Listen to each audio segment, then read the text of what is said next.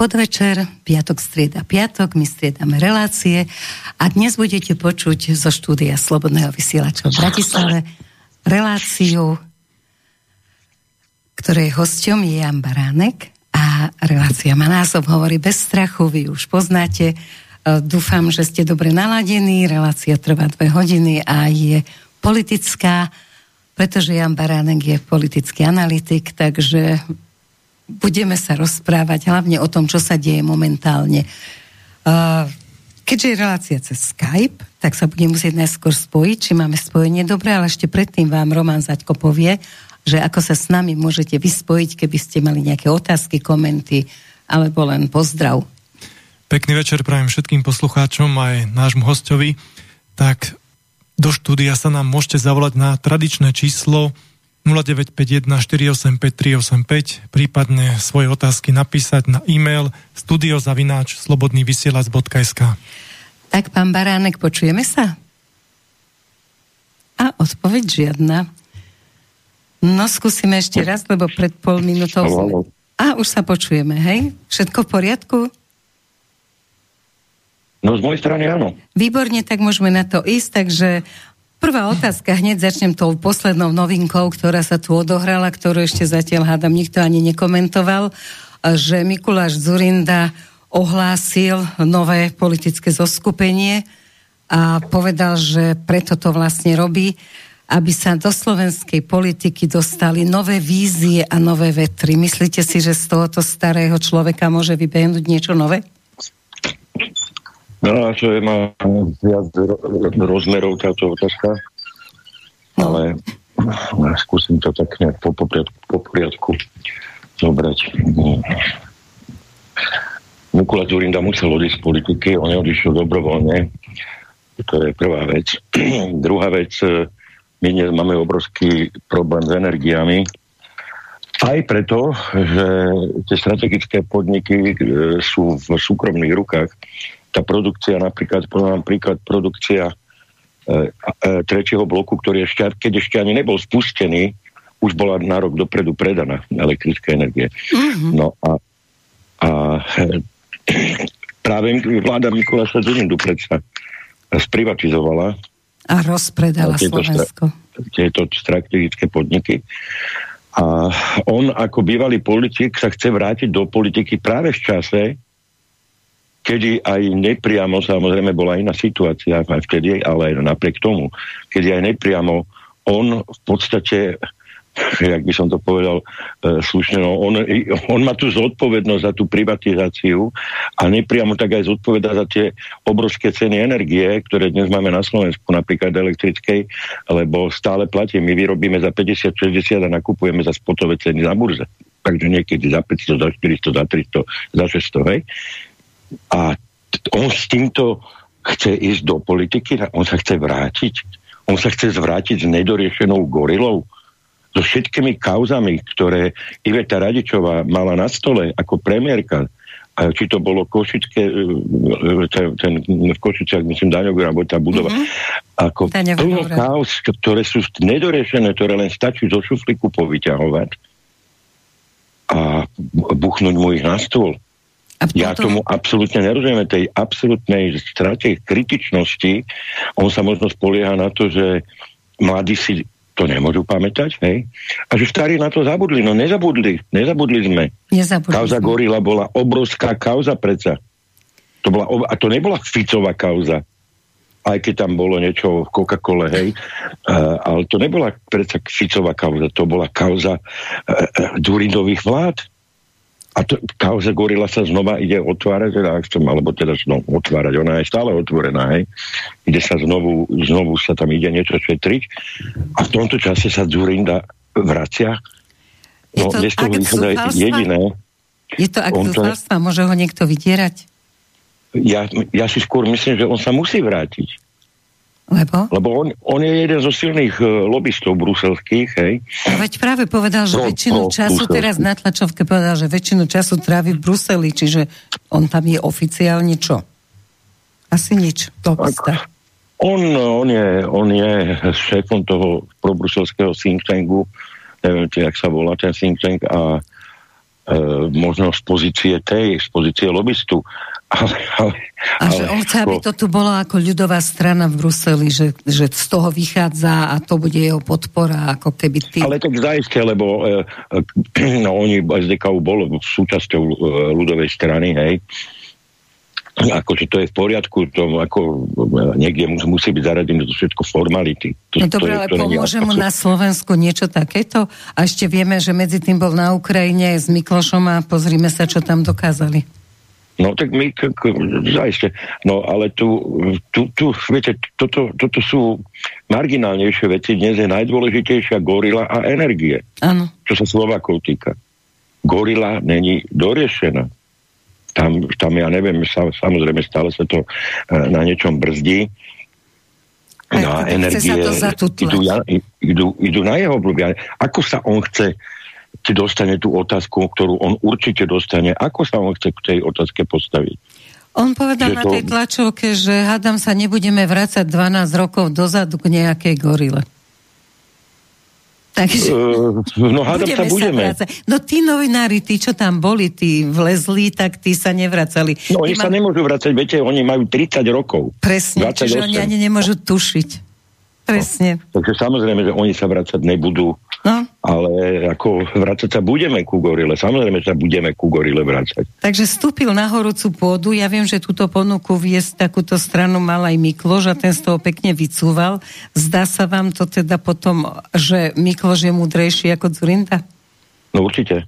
Určite, samozrejme. A obozretnejší. No, Vie, že by, Prečo by Mikloš nebude... sám seba vystavoval tak. týmto otázkam, sám seba vystavoval prípadnému, aspoň verbálnemu kriminalizovaniu a sám seba vystavoval tomu, že sa začnú otvárať skrine s kostlivcami. A teraz ono sa, sa teda... začnú pre Mikloša aj, keď tam bude Zurinda, lebo oni boli alter ego. Presne, takže to, to ešte bude mať veľmi zaujímavé pozadie. Takže ono, na druhej strane vznikajú nejaké nové strany, a možno ste mali aj ambíciu aj vy, ale ešte skôr sa opýtam, že Zurinda nazval svoju stranu liberálno-konzervatívno. No pre mňa to je ako... No, vysvetlite, čo si myslíte o liberálno-konzervatívnej strane. Liberálno-konzervatívnej. Tak toto nazval. Alebo povedal liberálno-konzervatívna. Môžete si to zapamätať aj ako konzervatívno-liberálna. Tak e, pokiaľ nemyslel tým nejakého mačkopsa, no myslel. Ja si, pred, viem si predstaviť liberálna, čo sa teda týka čo sa teda týka tých, e, tých klasických hodnot liberalizmu v obchode, pri obchodovaní, pri, pri vnímaní osobných ľudských práv a tak ďalej. No a tak ten konzervativizmus by tam mohol, mohol snáď, ale ja neviem, Uzurindu teraz, ja sa ňom nevyznam momentálne. Povedal, že je to hlboké kresťanstvo, ktoré ho k tomu nutí. No, presne to som chcel povedať, že či nemal na mysli teda e, tú, tú, tú kresťanskú e, kultúru, ktorá ešte stále aspoň v našom regióne ako tak, ako tak funguje. funguje E, či nemal toto na mysle, lebo vieme, že on koketuje, on silno koketuje z KDH, z ktorého vzýšiel, Tam ktoré potom povedal. zradil. Hej. Že jeho to túžba treba... je spojiť sa s KDH, že zatiaľ rokujú, ale že zatiaľ ho nechcú. No tak e, ak je, ak je KDH, ako, ak, ak KDH nechce spáchať de, definitívnu politickú samovraždu, e, a dúfam teda, že Majerský je natoľko príčetný, že si to uvedomuje, no tak sa nemôže spájať pre Boha s Durindom, ktorý KDH zradil, doslova ho zradil, lebo ja si veľmi dobre pamätám. Dokonca som bol pri tom, keď tá dohoda vznikla. Ako dobre, bola verbálna, ale... Aj to je. Ale táto dohoda bola jednoznačná po voľbách, potom SDK, jak, jak vzniklo, že sa, že sa vrátia do svojich materských strán. No, potom počul, keď založil. A Zurinda vtedy klamal v priamom prenose, keď povedal, že taká dohoda neexistuje. Taká dohoda existovala. Takže Klamár sa, Klamár sa vracia na scénu. Prosím? Klamár sa vracia na scénu. Tak by som Pozri, to takto, ako každý v politike klame. A teraz nejdem hovoriť, že len jediný Durinda je klamať v politike. Hej. Ako to, to zase, Klamu všetci. Jasne. Niekedy sú to vynútené klamstva, niekedy sú to klamstva vyplývajúce z nejakého prifarbovania si vlastne politickej e, minulosti. Prepačte, musím veľmi druhý mobil. Lebo mám dva mobily pri sebe, ospravedlňujem sa. Aha, dobre, takže... A, Pokračujeme ale, ďalej, každý klame. To, to, toto sú, dobre, toto sú také nevinné klamstvá, o tom sa ne. Ale zase je fakt, fakt je to, že i dohoda bola úplne jasná, čo sa týkalo SDK. Však ono to de facto až skoro, by som povedal, s tou podmienkou aj vznikalo. E, takže preto ani napríklad doktor Černogurský do, neodišiel z KDH a ako ministrom bol za, stále v KDH, aj hoci bol v Zurindovej vláde vtedy. Mm. Takže tá dohoda bola úplne, úplne jasná, tam nebolo čo diskutovať. Takže, Takže ja, ja, ja neviem, ako... Vstupom tejto politickej strany... Prečo by mal, Zuri, mal KDA teraz Zurindu zobrať pre Boha naspäť? Z jeho renomé, s jeho minulosťou, ja to ako, ako ja, si, ja budem len čakať, no ale pokiaľ ho zoberú naspäť, tak už si poviem, že e, naozaj sa zdravý rozum v tomto svete úplne stratil. No dobré, a teraz prejdem k tomu, že vy ste koketovali už s myšlienkou, že jednoducho možno naozaj vytvoríte stranu, pretože tie všelijaké náhubkové zákony bránia tomu, aby ste mohli šíriť myšlienky, ktoré teda máte ráda, ktoré hodnotíte, aké hodnoty vyznávate. Ako to vyzerá s vami? Šli by ste ešte v tomto všetkom, čo sa momentálne deje, ako vznikajú strany, šli by ste ešte do toho? Máte nejakú predstavu? Pozrite sa, samozrejme, že predstavu mám a veľmi konkrétnu. To, že vznikajú nejaké strany, poviem vám, a že sú nejaké malé strany a tak ďalej, poviem vám, a možno to bude arogantné, ale poviem pravdu, mňa to vôbec nezaujíma. Uh-huh. Pozrite sa, ja som tu, a vy si to dobre pamätáte, ja, ja tu pôsobím verejne 30 rokov, alebo koľko? Najmenej. Hej. A pozrite sa, možno hypoteticky založím stranu, ktorá bude mať 1%, aby som nemal veľké oči. Uh-huh. Ale teraz poviem to, čo chcem povedať. Mňa potom nezaujíma niekto, niekto kto, kto tu pôsobí v úvodovkách 4 dní a založí si stranu. Bez a politických bude, skúseností, bez možností. Bez, bez všetkého a bude vykrikovať o spájaní sa. Viete, ja s mojou 30-ročnou minimálne, hej, však aj za komunistov som pôsobil, aj keď teda e, na tom opačnom brehu, keď som na tie vysúky chodil, tak ja s mojou minulosťou predsa ne, nemôžem mlčať. Ako, ja nemôžem mlčať a nemôžem brať ohľad na to, že e, zo pár ľudí, ktorí tu pôsobia rok, dva, si zakladajú strany. No. Ale Ako čas... to nehovorím teraz zlom, ani v dobrom, to je jednoducho fakt. To je prvá vec. A, a druhá vec, my skrátka nevieme čas zrýchliť, my nevieme čas natiahnuť. Keď tu má niekto trojročnú politickú históriu, ako že píše blogy alebo nahráva videá, no nenatiahne to na 30 rokov. To sa nedá. Lenže ani mesiace sa nedajú natiahnuť a momentálne je v parlamente teda vojna o to, že kedy budú predčasné voľby, že či budú naozaj akože buď maj, jún alebo september. Keby ste vy chceli teraz vstúpiť na scénu už normálne so, so sformovanou stranou, čo by vám lepšie vyhovovalo? No, takto. Z logistického úhla pohľadu určite september. Uh-huh. Až až e, priadný termín volie, to je to logické. Zase, ak má zohľadňovať, ale a to je priorita, pre každého by mala byť priorita, ak má zohľadňovať e, to, čo sa v tejto krajine na Slovensku deje. E, čo nám všetko hrozí. Viete, to no. sú neuveriteľné hrozby aj, aj ohľadne bezpečnostnej medzinárodnej situácie, na ktoré treba reagovať na, treba na ne reagovať tak, aby sme štát chránili, aby sme občanov ľudí, ľudí žijúcich na Slovensku chránili a nevystavovali ich zbytočne hrozbe, ktorej vystavení nemusia byť, tak potom tie voľby samozrejme by mali byť čím skôr ale. Tam je jedno obrovské ale. My okay. nevieme, aká vláda vznikne, lebo pokojne môže vzniknúť vláda progresívne Slovensko, SAS a Pelegrini, hej? Áno, ale no. niektorí politológovia hovoria, že práve vznik tejto strany Zurindu, že by mohol odobrať hlasy PS. No a snad si nemyslíte, že Zurinda by išiel s republikou napríklad do vlády? No tak to si naozaj nemyslím, ale on povedal, že nikoho nevylučuje, je schopný a ochotný sa s každým spojiť. Ale prosím vás pekne. Áno. A dokonca sa opýtali, že s Ficom, či by som povedal, nikoho nevylučujem. Ja som, o, o, ja som prišiel pre Slovensko, aby som teda nový vietor a novú víziu doniesol. Viete, eh, nejde mu krivdiť, možno prešiel duchovnou obrodou, možno prešiel mentálnou zmenou nejakou, ako, ako, ako pri všetkej úcte, ale keď niekto príde z lobistického bruselského think tanku, tak ja som nastavený na vysokú mieru ostražitosti a nedôvery. Takže ako, no, na čo experimentovať, tak vám poviem. Na čo zbytočne experimentovať? Ne, ne, nebudeme experimentovať, lebo nemáme skúsenosť. My, ja s Durindom, my s Durindom nemáme skúsenosť z jeho postovo ku covidu, k očkovaniu. Jasne, to ja všetko som, budeme ja som zisťovať.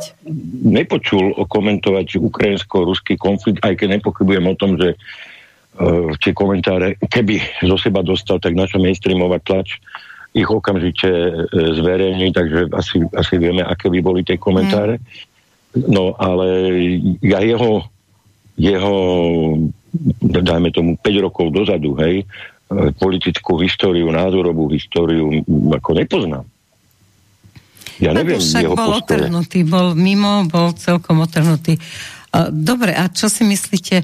E, skúsme teda, samozrejme hypoteticky, ale však analytik môže robiť hypoteticky, že aké môžu vzniknúť kombinácie?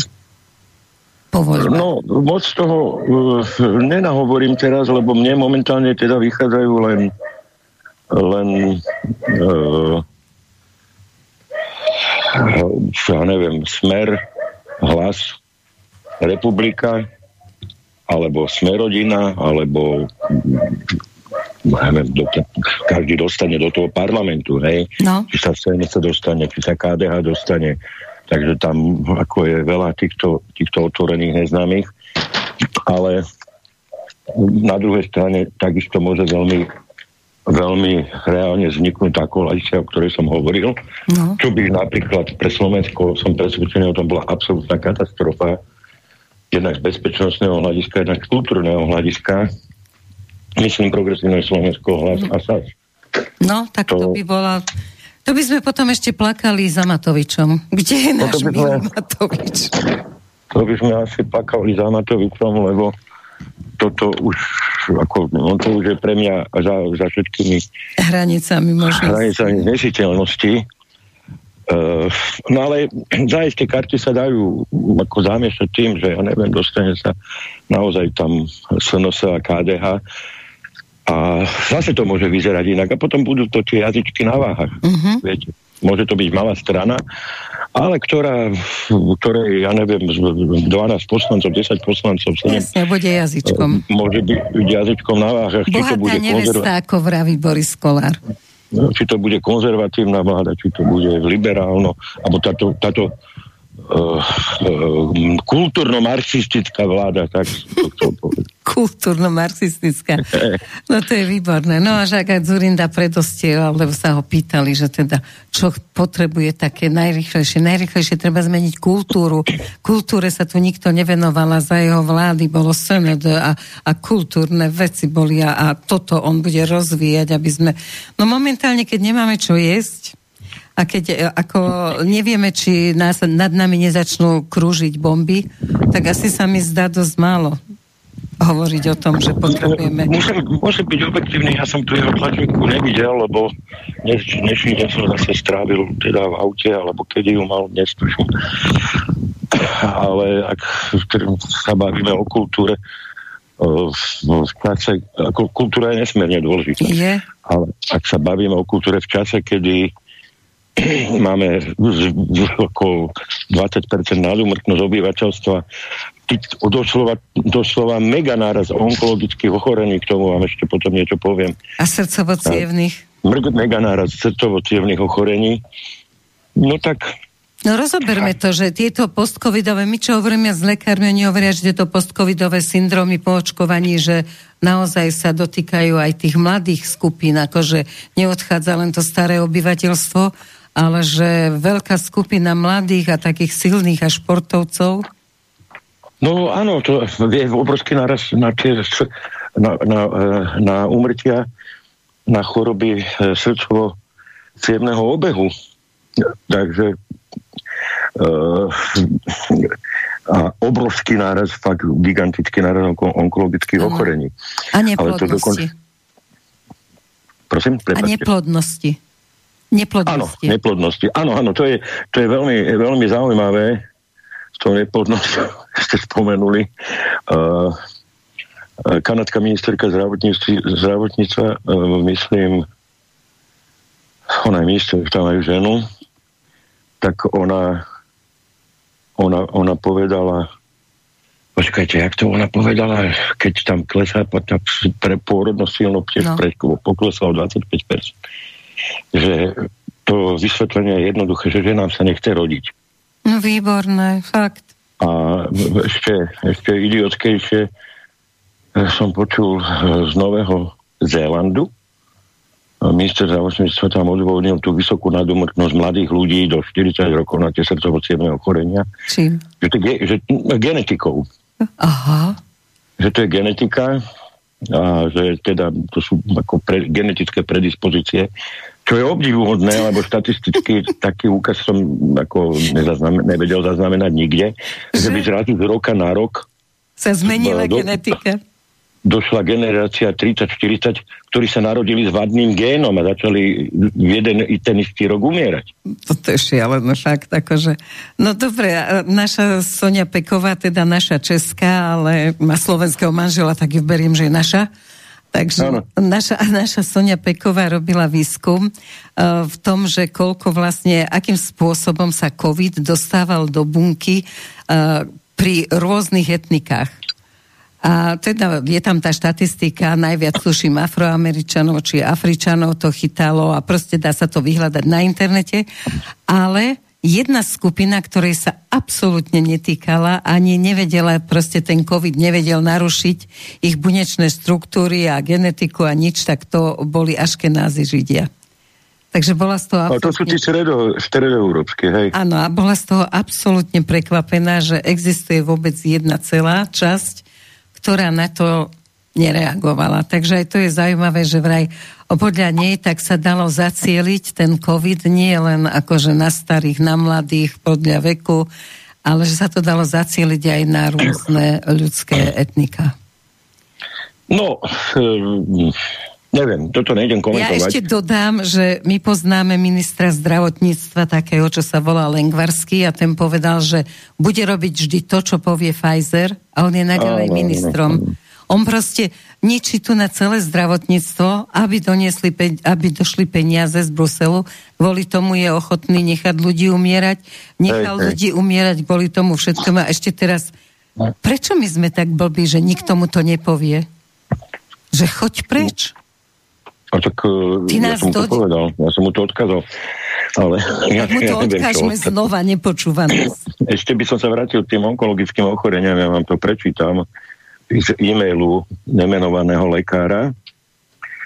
Osobitne upozorňujeme na zmenu v hlásenej povinnosti do Národného onkologického registra Slovenskej republiky, kde od roku 2023 došlo k redukcii počtu onkologických hlásení na dve onkologické hlásenia. A to je o čom? Není to o tom, že nebudeme to radšej sledovať, aby sme spätne nevideli nárast? Toto isté hovoria patológovia, s ktorými som hovorila, že patológia sa úplne posúva, že vôbec žiadne pitvy sa takmer nerobia práve preto, aby, aby sme nevideli, čo sa deje. Aby sme na to nemali dôkaz ani štatisticky. No, viete, lebo toto je o obmedzení o obmedzení, čo som prečítal, to je o obmedzení toku informácií, hej? Áno. Tam to je jasne napísané. No. A došlo to, došlo to e, v čase, kedy už sa verejne aj priznáva, v USA sa to o tom hovorí, že to očkovanie naozaj môže zabíjať. A keď sa verejne hovorí o tom, že je nárast onkologických ochorení pravdepodobne spôsobených očkovaním, a zrazu vám príde takéto niečo. Prečo? Aby sme to nevedeli zrátať s rokom, ja neviem, 2015-2018. Presne Aby sme nemuseli vysvetľovať ten, ten gigantický narast tých chorôb onkologických nejakou genetikou, nedaj Bože, hej, kravinami. Aby no, sme takže... niekoho nepostavili pred súd za to, čo urobil, koľko životov má na svedomí. No, uh, pozrite, uh, pre ten súd budeme ich musieť postaviť. Mm. Ak, ak na to príde, uh, lebo toto, toto celoplanetárne šialenstvo, ktoré rozputali, uh, je, je celoplanetárnym zločinom a jednotlivé krajiny ale sa s tým budú uh, musieť aj nejak vysporiadať. A ja teraz poukážem na slova arcibiskupa Vigana, ktorý vo svojom poslednom posolstve, a to týkam celému svetu, vyzval na vytvorenie antiglobalistickej aliancie. A vyzval všetkých kresťanov. Mm-hmm. No, a, no a vzniká preto, niečo? Vzniká niečo také? Spájajú sa? No, tak to je čerstvé, toto, táto Aha. informácia, takže ja neviem o tom, že by sa spájali. Takže výzva ale, je a uvidí sa, čo s tým urobia. Teda, ale pre toho, kto nevie, kto bol, kto je antibiskú Viganov, on bol nunciom v USA. Nuncius je veľvyslanec mm-hmm. pápežský, je, na, je to na úrovni veľvyslanca. Mm-hmm. Čím chcem len e, poukázať na fakt, že pápežský nuncius v USA musí byť jeden z najlepšie informovaných ľudí na planete. Aha. Takže tá váha toho slova toho, tej výzvy na vytvorenie je veľmi vážna. Tá váha toho slova je úplne iná, ako keď to povie Baránek vo vysielaní Slobodného vysielaču alebo ktokoľvek iný na Slovensku, hej? Jasne. Takže keď už to povie no, bývalý nuncius, tá, ktorý pôsobil USA, ktorý sídlil vo Washingtone, tak uh, tam už vie, treba vie, ozaj, to hovorí. ozaj dávať, dávať pozor, že prečo to hovorí a prečo to hovorí práve teraz a prečo tak vážne vyhlásenie, výzva na antiglobalistickú alianciu no smerovaná asi, všetkým kresťanom. Asi cíti vo vzduchu zánik tejto civilizácie, pokiaľ sa budeme takýmto spôsobom globalistickým no, vyberať ja vám do toho musím vstúpiť, ten už začína byť priam hmatateľný. Mm. A už to prestáva byť, jak sa ľudovo hovorí, sranda. A už ide naozaj, o tu máme reálnu hrozbu anihilácie. Mm. Posledné, čo uvidíme v živote, bude záblesk nejaký a potom anihilujeme. Takže, no dúfajme, že, k tomu, že k tomu nedôjde. Niekde je nejaké svetielko nádeje určite a myslím si, že aj tí kresťania by ho mali šíriť, lebo tak ako začalo upadať to kresťanstvo, tak nieslo tú myšlienku tej nádeje. Momentálne nesieme myšlienku konzumu, nech mi ešte lepšie, nech mám vyšší plat, vyšší dôchodok, viacej veci. A ja si myslím, že v tomto by mala zohrať nejakú veľmi vážnu úlohu aj, aj církev. Nemyslím len katolická, ale nejako spoločne, ja neviem, možno nie ekumenické niečo, ale proste tu nádej, no kto tu bude šíriť nádej? No politici vidia, že je to beznádej. Ľudia vidia zväčša, že je to beznádej. Čiže kto tu zostane na to, aby šíril nádej? No, mala by to byť církev určite, lebo uh, minimálne preto, hovorím teraz o katolických, alebo teda o kresťanských cirkvách, e, je tu 2000 rokov. Nej?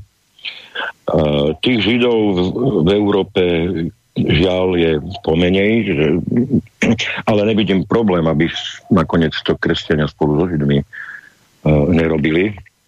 No tak keď im zabili Krista, tak neviem, či to budú robiť spoločne. No, to, ne, ne, ako stále sú to naši starší bratia, ako, či fakt. sa to niekomu páči, či nie.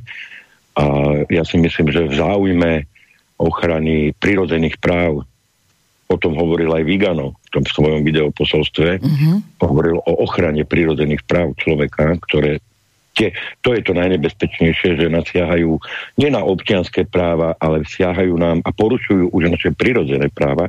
Jedno z nich je právo na život. Hej.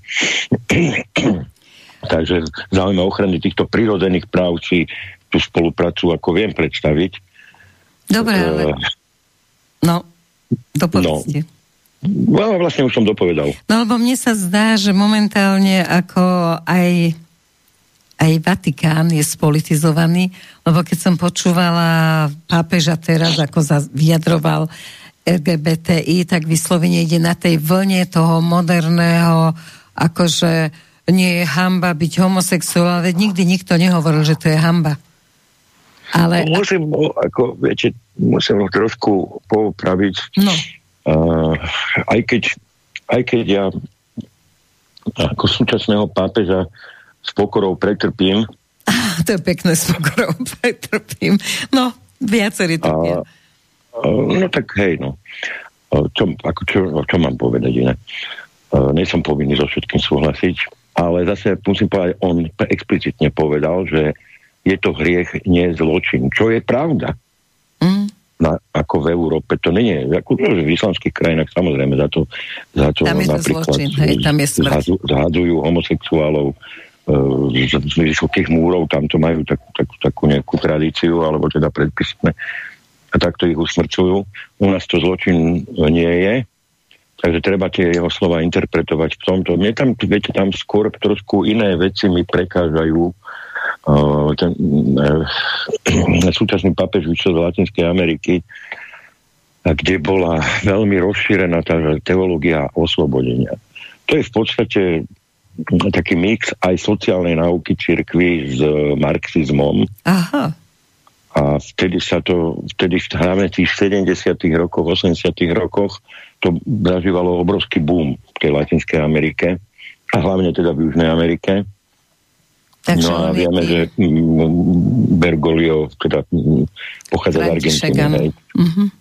Takže on prirodzene do seba nasal túto teológiu oslobodenia Hmm. A ako veľa vecí, ktoré hovorí, aj ktoré e, koná, by som povedal, mi tak ako korelujú s tým, ale no, nejdeme tu samozrejme teologicky. Nie, len je to možné. Moja babička bola analytik, lebo ona vždy hovorila, že čo nadávate všetci na tých komunistov, však oni v konečnom dôsledku chcú to, čo chcel Kristus. Proste nech je všetkým dobre a nech sú rovnoprávni. No tak ale to môžeme potom povedať aj o o Svetovom ekonomickom fóre a jeho... No poďme k tomu šéfovi, fóru, hej?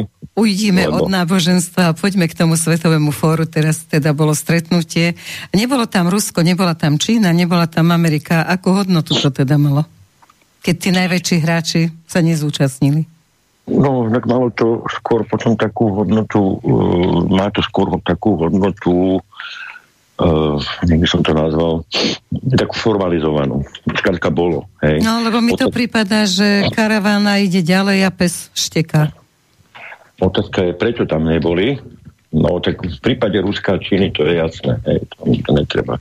No, ale prečo Amerika? Tá si to tam mala pochvalovať. No, toto, toto mi není jasné, možno niekto vie viac ako ja, to sa nedá vyučiť. E, neviem, prečo, prečo prečo USA, ale skrátka niečo sa deje, hej, niečo sa deje a sprevodné znaky toho sú uh, aj istá vyššia miera entropie. Tým som chcel povedať skôr vyššiu mieru chaosu teda. Tá je už najvyššia. Zrejme, zrejme uh, sme dospeli do štádia, a to je pre mňa zatiaľ najlogickejšie, najlogickejšie vysvetlenie, že USA už Svetové ekonomické fórum nepotrebujú. Dosiahli, čo chceli, hej?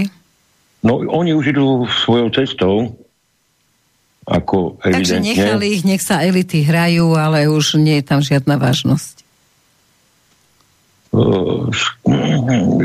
Skôr si myslím, že, že tou, tou absenciou tou absenciou chceli, alebo tou neúčasťou chceli dať niečo iné najavo. Uh, chceli dať najavo tú vlastnú, vlastnú cestu, lebo uh, pre USA je toto posledná príležitosť ako obhajiť svoje hegemonistické postavenie hej, v tom unipolárnom svete. Lebo evidentne ten svet sa rozpadá na multipolárny. To je jasné. To musí byť jasné. Hej. No a Jedine, jedine e, ako sa to dá zachrániť, ten unipolárny svet s hegemoniou Spojených štátov je vyvolanie konfliktu. Mm. Viete, veľké ríše, e, veľké ríše e, ne, nezanikali vždy potichu a pokorne s pokorou, že už sme sa vyčerpali, hej. Zväčša zanikali v boji. Ale zanikali veľkými konfliktmi lebo tie veľké ríše takisto si boli vedome toho, že e, ja neviem, ohrozujú nás Germáni napríklad, hej, tak sa snažili e, snažili e, nejakým spôsobom to eliminovať, no tak to nepodarilo a Germani došli až do Ríma napríklad. No, takže takisto... Ale prečo vždy barbári to... vyhrali nad tou, nad tou spoločnosťou proste? Ako, no. Ja sa pýtam preto, lebo nejakí politici aj americké, aj nemecky vyslovili takú teóriu, že vlastne tým, že Nemci sa otvorili e, týmto všetkým, ktorí prišli ako migrovali k ním v takom obrovskom množstve, že to bol zámer, že aby sa vlastne zmenila demografia bez vojny tým, že v podstate sa tam už budú rodiť tieto tmavé, čierne a iné deti? No, tak to už sú také staré, by som povedal, tézy. Ako... No sú, ale či to nemôže byť pravda, keď momentálne pozorujete svet v pohybe, že čo sa vlastne deje? No, môže to byť samozrejme s prievodným znakom toho celého, to ja, to ja vylúčiť neviem, ale tu by som skôr potom išiel inou cestou. No. Uh, nie to nie, nie je to... Uh, pozrite, je úplne jednoduché v podstate zvýšiť pôrodnosť. Aj keď ja som minule začul nejakého kvázi demografa. Prosím? Ja som myslela, že ste začal. Vy ste povedali, že začal. Že zvýšiť pôrodnosť nie je problém, ja som už začal. ja som už začul uh, jedného kvázi demografa tvrdiť, že vlastne tie prorodinné opatrenia nezvyšujú pôrodnosť, že ono to je aj tak jedno. No, tie, toto sú tie, tie ich uh, neomarxistické blúdy, alebo to, čo som nazval tým kultúrnym marxizmom, čo mi lepšie sedí na, to, na, to, na, cel, na celý ten progresivizmus aj na to hnutie Vogue a tak ďalej. Je to blúd, samozrejme to úplný blúd. Ja poviem mene príklad z jednej nemeckej obce, ktoré meno som si teda nezapamätal, lebo nemám pri sebe počítať, aby som si to pozrel mm-hmm. počítači, ale, ale tam starosta spravil, to je 10 rokov dozadu minimálne, starosta tej obce spravil taký nie, pokus, takú, on urobil opatrenie a pôdu, čo bola vo vlastníctve obce, eh, prenajal za euro mladým párom mm-hmm. a dal tam dotácie na nízkonákladové, teda nie nejaké luxusné, ale na nízkonákladové rodinné domy. A v priebehu 5 rokov, 6, 7, so ne, neviem teraz, sa mu tam ako radikálne zvyšila pôrodnosť. Jasne. Akože zrazu tá dedina, alebo tá obec teda, nemala záporný prírastok obyvateľstva, ergo to hovorím to príliš matematicky, nemala úbytok obyvateľstva, ale mala, mala plus. Každý rok bola v pluse. Viac sa narodilo, ako umrelo. No a, no a presne, však ako o tom to ide, že keď ty máš na krku tri práce a splácaš dve hypotéky, no tak určite nepozeráš do budúcnosti s tým, že no teraz by som chcel mať dieťa, lebo to bude v poriadku. No, lebo to bolo samozrejme, e, ako teba, tam sme, sa, tam sme e, tak, oni sa tam bavili aj o tých ústakových deťoch a čo ešte stále nám držia ekonomiku, no. aj v Čechách, aj na Slovensku. Tie ročníky, ktoré sa narodili v tých 70 rokoch. A neviem, či tam vyšlo, viete, však ja som silný antikomunista, od, od mladosti bol. Je to jasné ale zase, každému? Ja, no ne, ale ja zase ako veci, ktoré fungovali a ktoré boli dobré v tých režimoch, či to bol fašistický režim, či to bol nacistický režim, či to bol komunistický režim, no pokiaľ to bolo dobré, tak nebudem vymýšľať okrúhlejšie koleso, ako je vymyslené. Presne. No. A zase, zase tá Husaková prorodinná politika, ako klobúk dole, tá fungovala. Tak sme mali populačnú explóziu vtedy. Ako nestihli, som sa jej zúčastnila. stávať materské školy vtedy. Ne? Tak preto aj dnes máme po Slovensku toľko, ktoré sú podatvárané, sú poprerábané na všelijaké e, kluby a tak ďalej, hej, lebo však už, už máme po tom búme ale ako ono to funguje. Jednoducho to funguje. Keď vytvoríte tie podmienky, prirodzenou túžbou človeka by malo byť, ja ešte stále dúfam, že je, prevažnej časti Slovakov rozmnožovať sa. No však toto by malo byť naozaj prirodzené. No, no ale Takže dnes už sú... Len treba na to podmienky vytvoriť. Len tí mladí sú aj psychicky od toho odradzovaní. Buď sám, je ti dobré, bude ti o mnoho lepšie, nemusíš no to, to je to, čo som ponazval tým kultúrnym marxizmom, no. to, to do, dosť dokonale vymletie hlav tým ľuďom, ale to, že to zostávame sa trochu inám, ale, ale tá, tá, tá e, až obsedantná snaha a starostlivosť o, o, to ego jednotlivca, ale na úkor ani nie že spoločnosti, ale na úkor svojho okolia. Rozvoja vôbec okolia. Rozvoja a, ľudí, no. Viete, ako teraz, teraz ako už tu budeme mať za chvíľu uh, virtuálny svet, že naozaj ten, a to není ďaleko, naozaj ten, však eh, Zuckerberg to vo veľkom propaguje, vy budete, tí mladí ľudia budú tuční a zleniveli sedieť niekde vo fotele s 3D okuliarami a budú si pozerať egyptské pyramídy, ako keby tam boli. Áno, a toto im bude stačiť. A to je úplná debilizácia. No ale v Amerike sa to už začalo. Amerika má obrovské problémy aj s týmto, aj, aj s tou pretučnilosťou, so všetkým. Tak ako preto tak hrozne kope? Že myslíte si, že si no, uvedomujú? To nie, ne, takto ona nekope, ja to teraz zľahčím. Amerika nekope kvôli pretučnilosti. ako Amerika eh, kope lebo sa rúca ten unipolárny svet, ktorý sa jej podarilo po páde železnej opony a po páde teda východného bloku v podstate inštalovať. Hej? Lenže my sme ani po druhej svetovej vojne vždy, ono to vždy fungovalo tým systémom tých protivách. Preto nebola tretia svetová vojna nakoniec. Hej? Na Amerika sa dostala do pozície za Jelcina, kedy naozaj sa stala hegemónom. No, a dnes sa ten hegemonizmus uh, jej rozkladá v priamom prenose, lebo to není, viete, to není len Rusko, to je Čína hlavne. A to teda není žiadna demokracia, uh, tá Čína, ako tam mám obrovské teda výhrady voči aj pre nasledovnú kresťanov napríklad v Číne, hej. Ale jednoducho tá Čína tu je. A tá Čína je z roka na rok silnejšia, aj keď a je taká, keď... ako je, nebude sa meniť. No, je taká, aká je, meniť sa nebude. A uh, jak by som to povedal, bude sa snažiť zaujať miesto Spojených štátov. Alebo minimálne byť relevantnou protiváhou.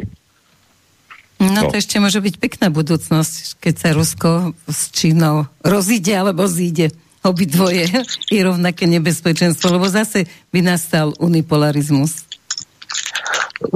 Ten nenastane, ten určite nenastane, ten uni, unipolarizmus.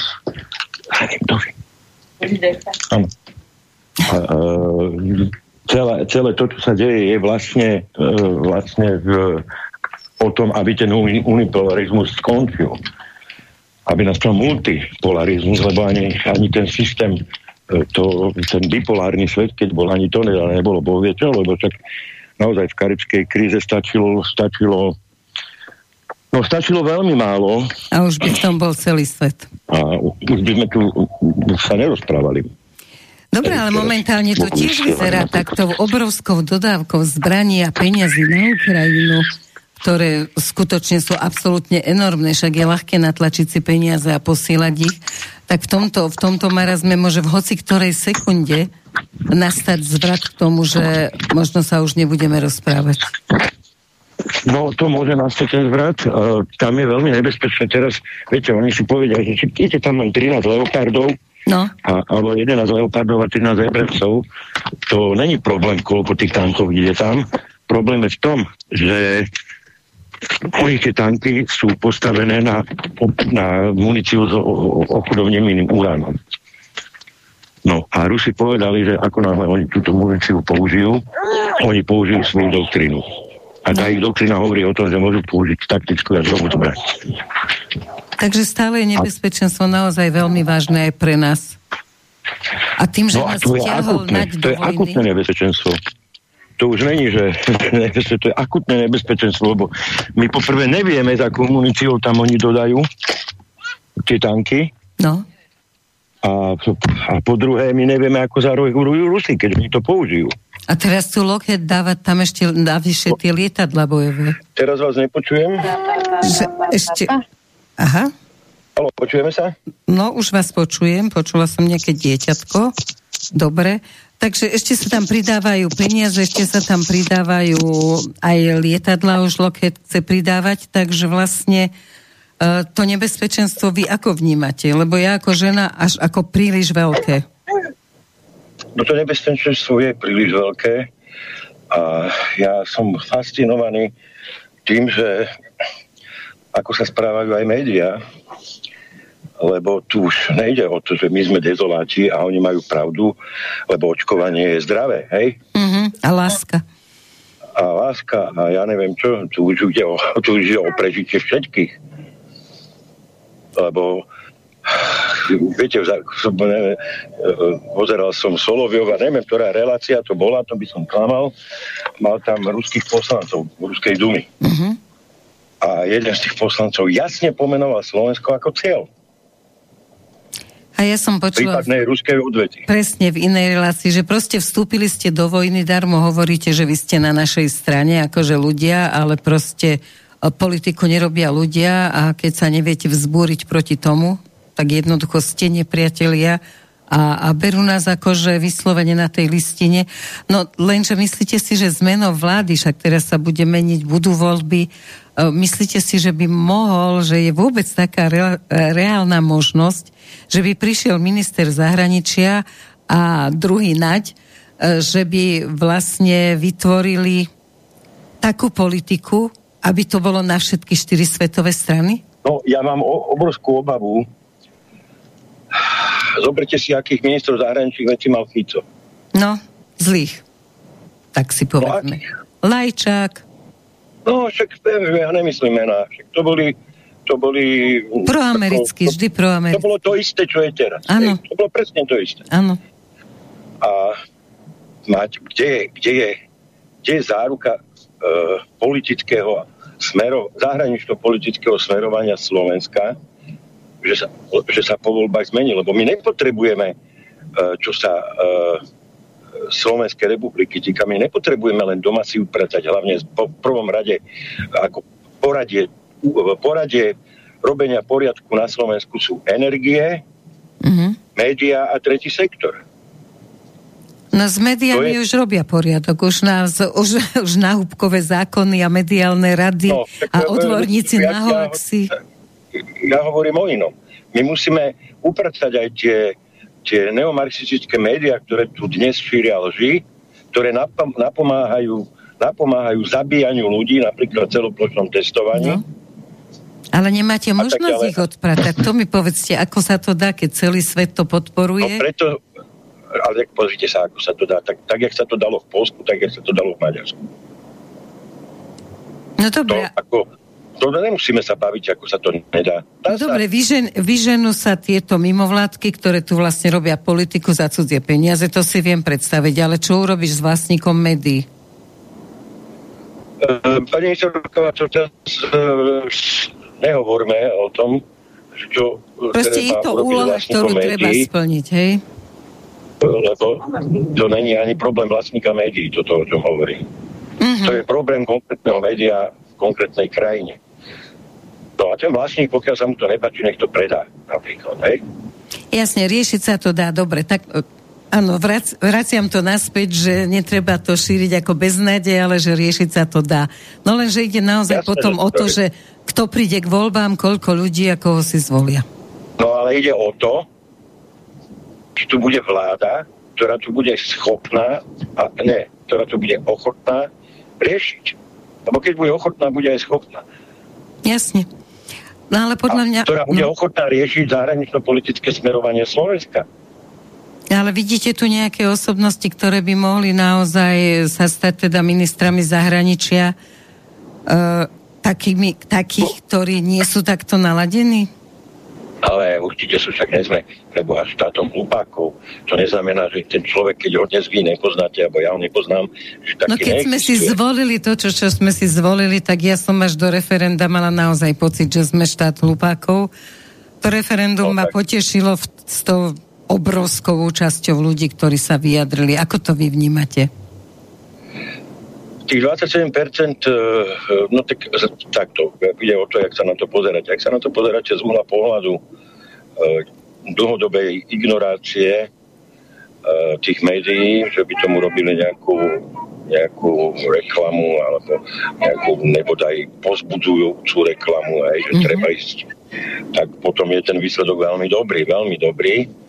No ale samozrejme na druhej strane tento výsledok slúži, e, a ona už to aj urobila, tá koalícia koalícii, ako argument, že však ľudia v podstate nechcú tú zmenu, lebo keby chceli, tak by ich došlo viac. Hej.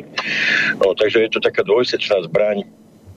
Na jednej strane 27% nie je málo, e, na druhej strane e, je to málo na to, aby tento argument, ktorý oni používajú, aby sme im ho mohli ľahko vybrať. Neviem to ľahko vybrať, to je iný argument. E, No lebo, lebo áno, 27% ľudí, keď došlo z toho, z čoho vyplýva, že ne, nedošla, nedošla ani polovica, no tak je to pre nich nejaké pre nich potvrdenie, že ľudia tú zmenu nechcú. No dobre, ale to, no, to, to ľudí, to, ani oni nemôžu tak chápať, ale to kvôli... Ale oni to nechápu, ale oni to, oni to kvákajú. Jasne. Oni sami vedia, že to není pravda. E, To kvórum je hrozne vysoké. Vy ste študovali Mečiara nejak, nejaký čas určite. E, Čo ho mohlo napadnúť dať také vysoké kvórum? Čo za tým mohlo byť? Lebo ľudia sa ma stále pýtajú, že opýtaj sa, prečo také kvórum vysoké? A Viete čo, sa pýtam ja vás. ten kórum nekritizujem zase až tak, lebo nižšie kvórum nižšie kvórum vám za, zabezpečí možnosť prijatia v referenda rôznych nezmyslov. Mhm. Dajme tomu, že máte 20% kvórum. A teraz, ja neviem, aktivisti LGBT si zmyslia urobiť referendum o adopcii o adopcii e, sirvos detí s ústavou Jasne. homosexuálnymi pármi. A oni tam prídu, tých 20% zblbnutých tam príde. Mhm. Takže nie je to až také zle. No, To ale kvórum. takto, inak, úplne inak. Kvórum by nemalo byť žiadne, Mhm. ale s povinnou účasťou na referende. Aha. To je zaujímavé, takéto som ešte nepočula. Povinná účasť Ale na určite. Národ rozhodni sa, čo chceš. Tak. A keď si lenivý zdvihnú zadok, no tak ti to prikážeme a to není vôbec ten nedemokratické, lebo e, demokracia nie je samozrejmosť. Demokracia je niečo, čo tu... E, ne, nemôžeme do toho vrátať grécku demokraciu, tam to len vzniklo to slovo, hej. E, čo tu vznikalo stáročia, tisícročia vývojom ľudskej spolu vývojom homo sapiens dopracovali sme sa k niečo, čo je demokracia. Je to vykúpené doslova životmi, e, osudmi ľudí. Není to samozrejmosť. A keď my chceme tu, e, tento, by som povedal, túto kultúrnu výmoženosť udržiavať pri živote, musíme niečo preto robiť. Ale rozhodne preto nebudeme, nič neurobíte pre demokraciu, keď budete sedieť doma na zadku. Presne, Tak a hovoriť preto to- že toto je moja preto hovorím, sloboda. pokiaľ chcete tú demokraciu udržiavať pri živote, niektoré veci skrátka musia byť pre vás povinné. A povinná musí byť pre vás účasť v referende a účasť v parlamentných voľbách.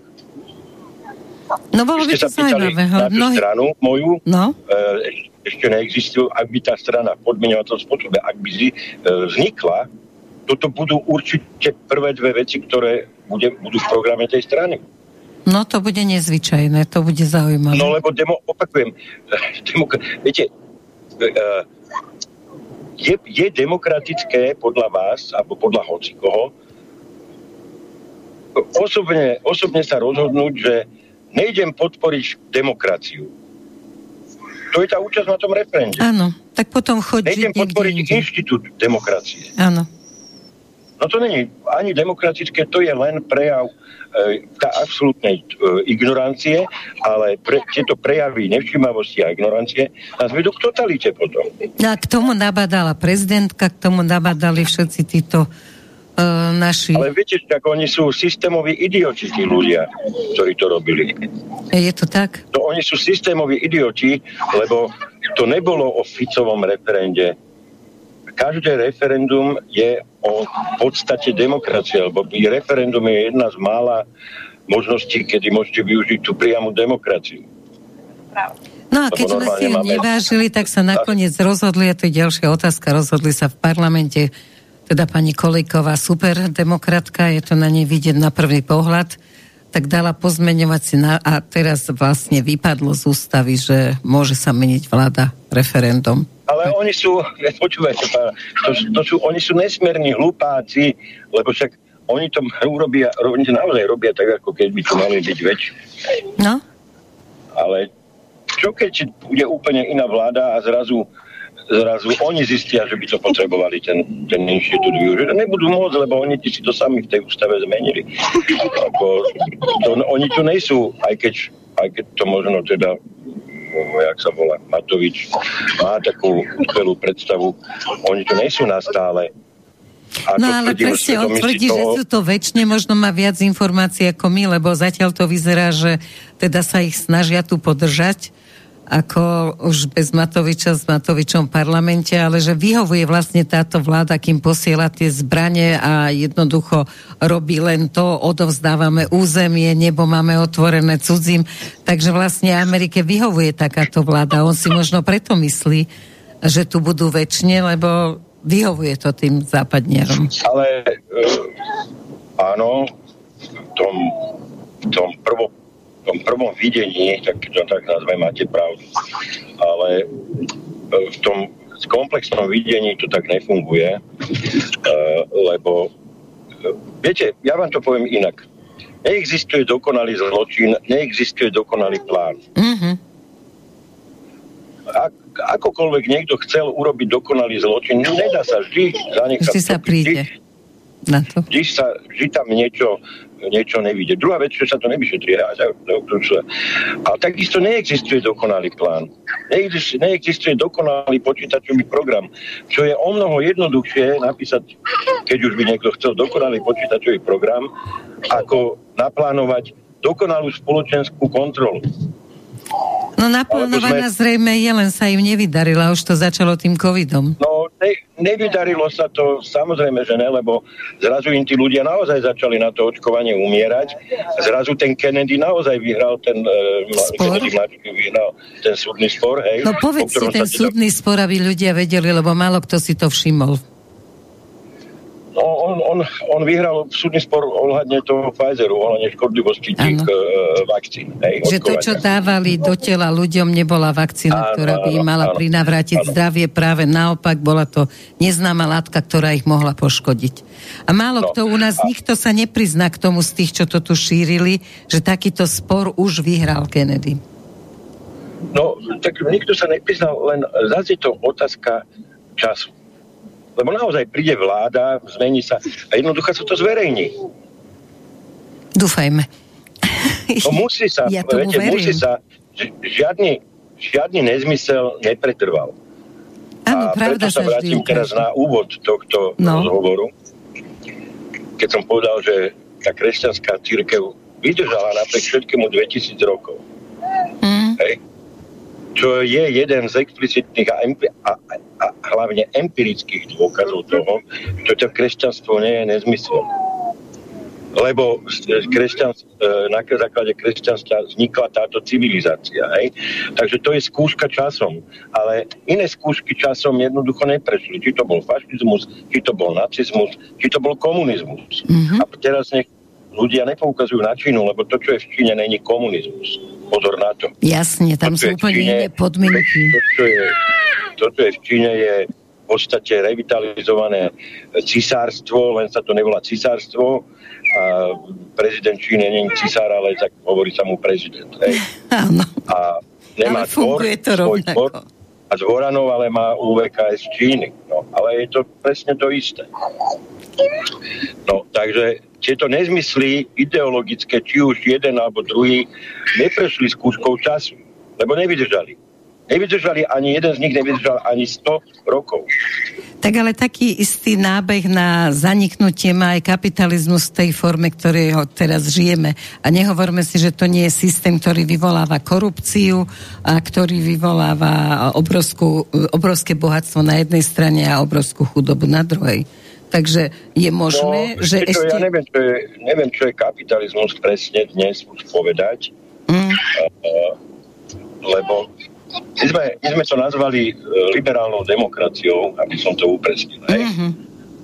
Ale a my sme sa začali tváriť ako západná civilizácia, že liberálna demokracia je ako keby posledným stupienkom spoločenského výboja homo sapiens uh-huh. a je to to najlepšie, čo môže byť. A do tej miery sme tomu uverili, že sme to začali šíriť na silu. To je to, to že na silu. V Iraku, či už to bolo v Líbii, či už to bolo kdekoľvek inde a či už to dokonca bolo aj medzi nami. Lebo celá, celý ten kultúrny marxizmus, ktorý dnes pretlačajú, je vlastne o tom, že oni sú tí osvietení, ktorí vedia pravdu a my keď tú pravdu nechceme prijať, tak ju, tak, tak ju príjmeme na silu. Čo je samozrejme nezmysel. Hej? A, lebo ja vám niečo k tomu poviem aj v celej ich hlúpej liberálnej demokracii v podobe, ako ju zažívame posledné 10 ročia. A ja už som to zo párkrát hovoril, ale musím sa vrátiť do 50. rokov minulého storočia v tejto súvislosti, mm-hmm.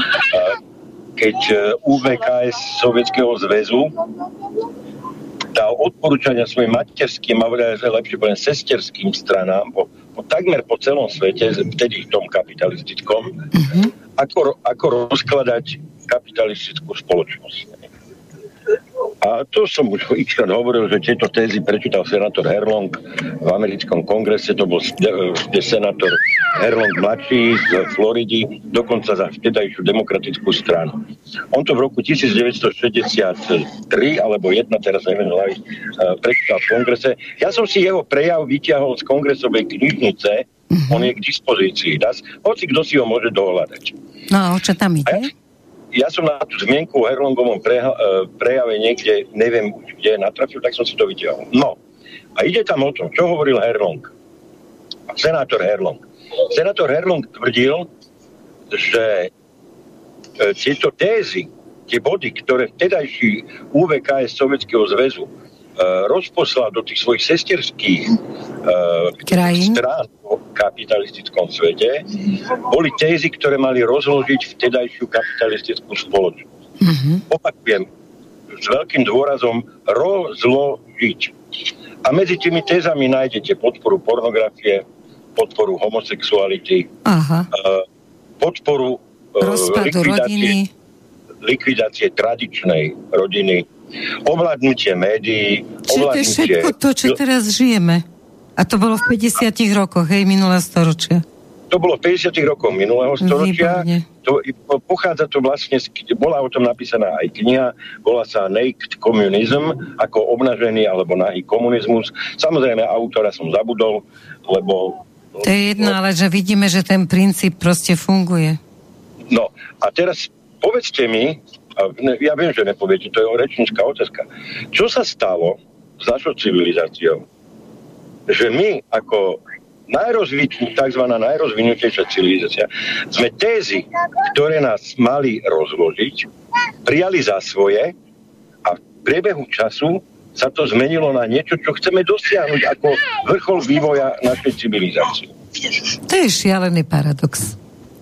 No to je, viete, mne to pripomína ako keby uh, ako keby ste chceli niekoho pomaly otraviť arzénom, tak vy mu dávate, jak napríklad Napoleona otravili, Áno, vy mu troška dávate uh, ten arzén a on by za rok, lebo tak ešte neumrel, povedal, začal hovoriť, že to arzén, ten arzén je najlepšie dochucovadlo nápojov, aké kedy bolo vyrobené a treba ho šíriť. Presne, no.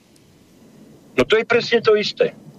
Keď, ale keď to ide na silu, mňa e, proste tie tézy existujú o tom, že vlastne treba ľudstvo zotročiť, že nemáme také uh, mozgové kapacity a ani také výkonné, ktoré by sme mohli ponúknuť týmto elitám sveta.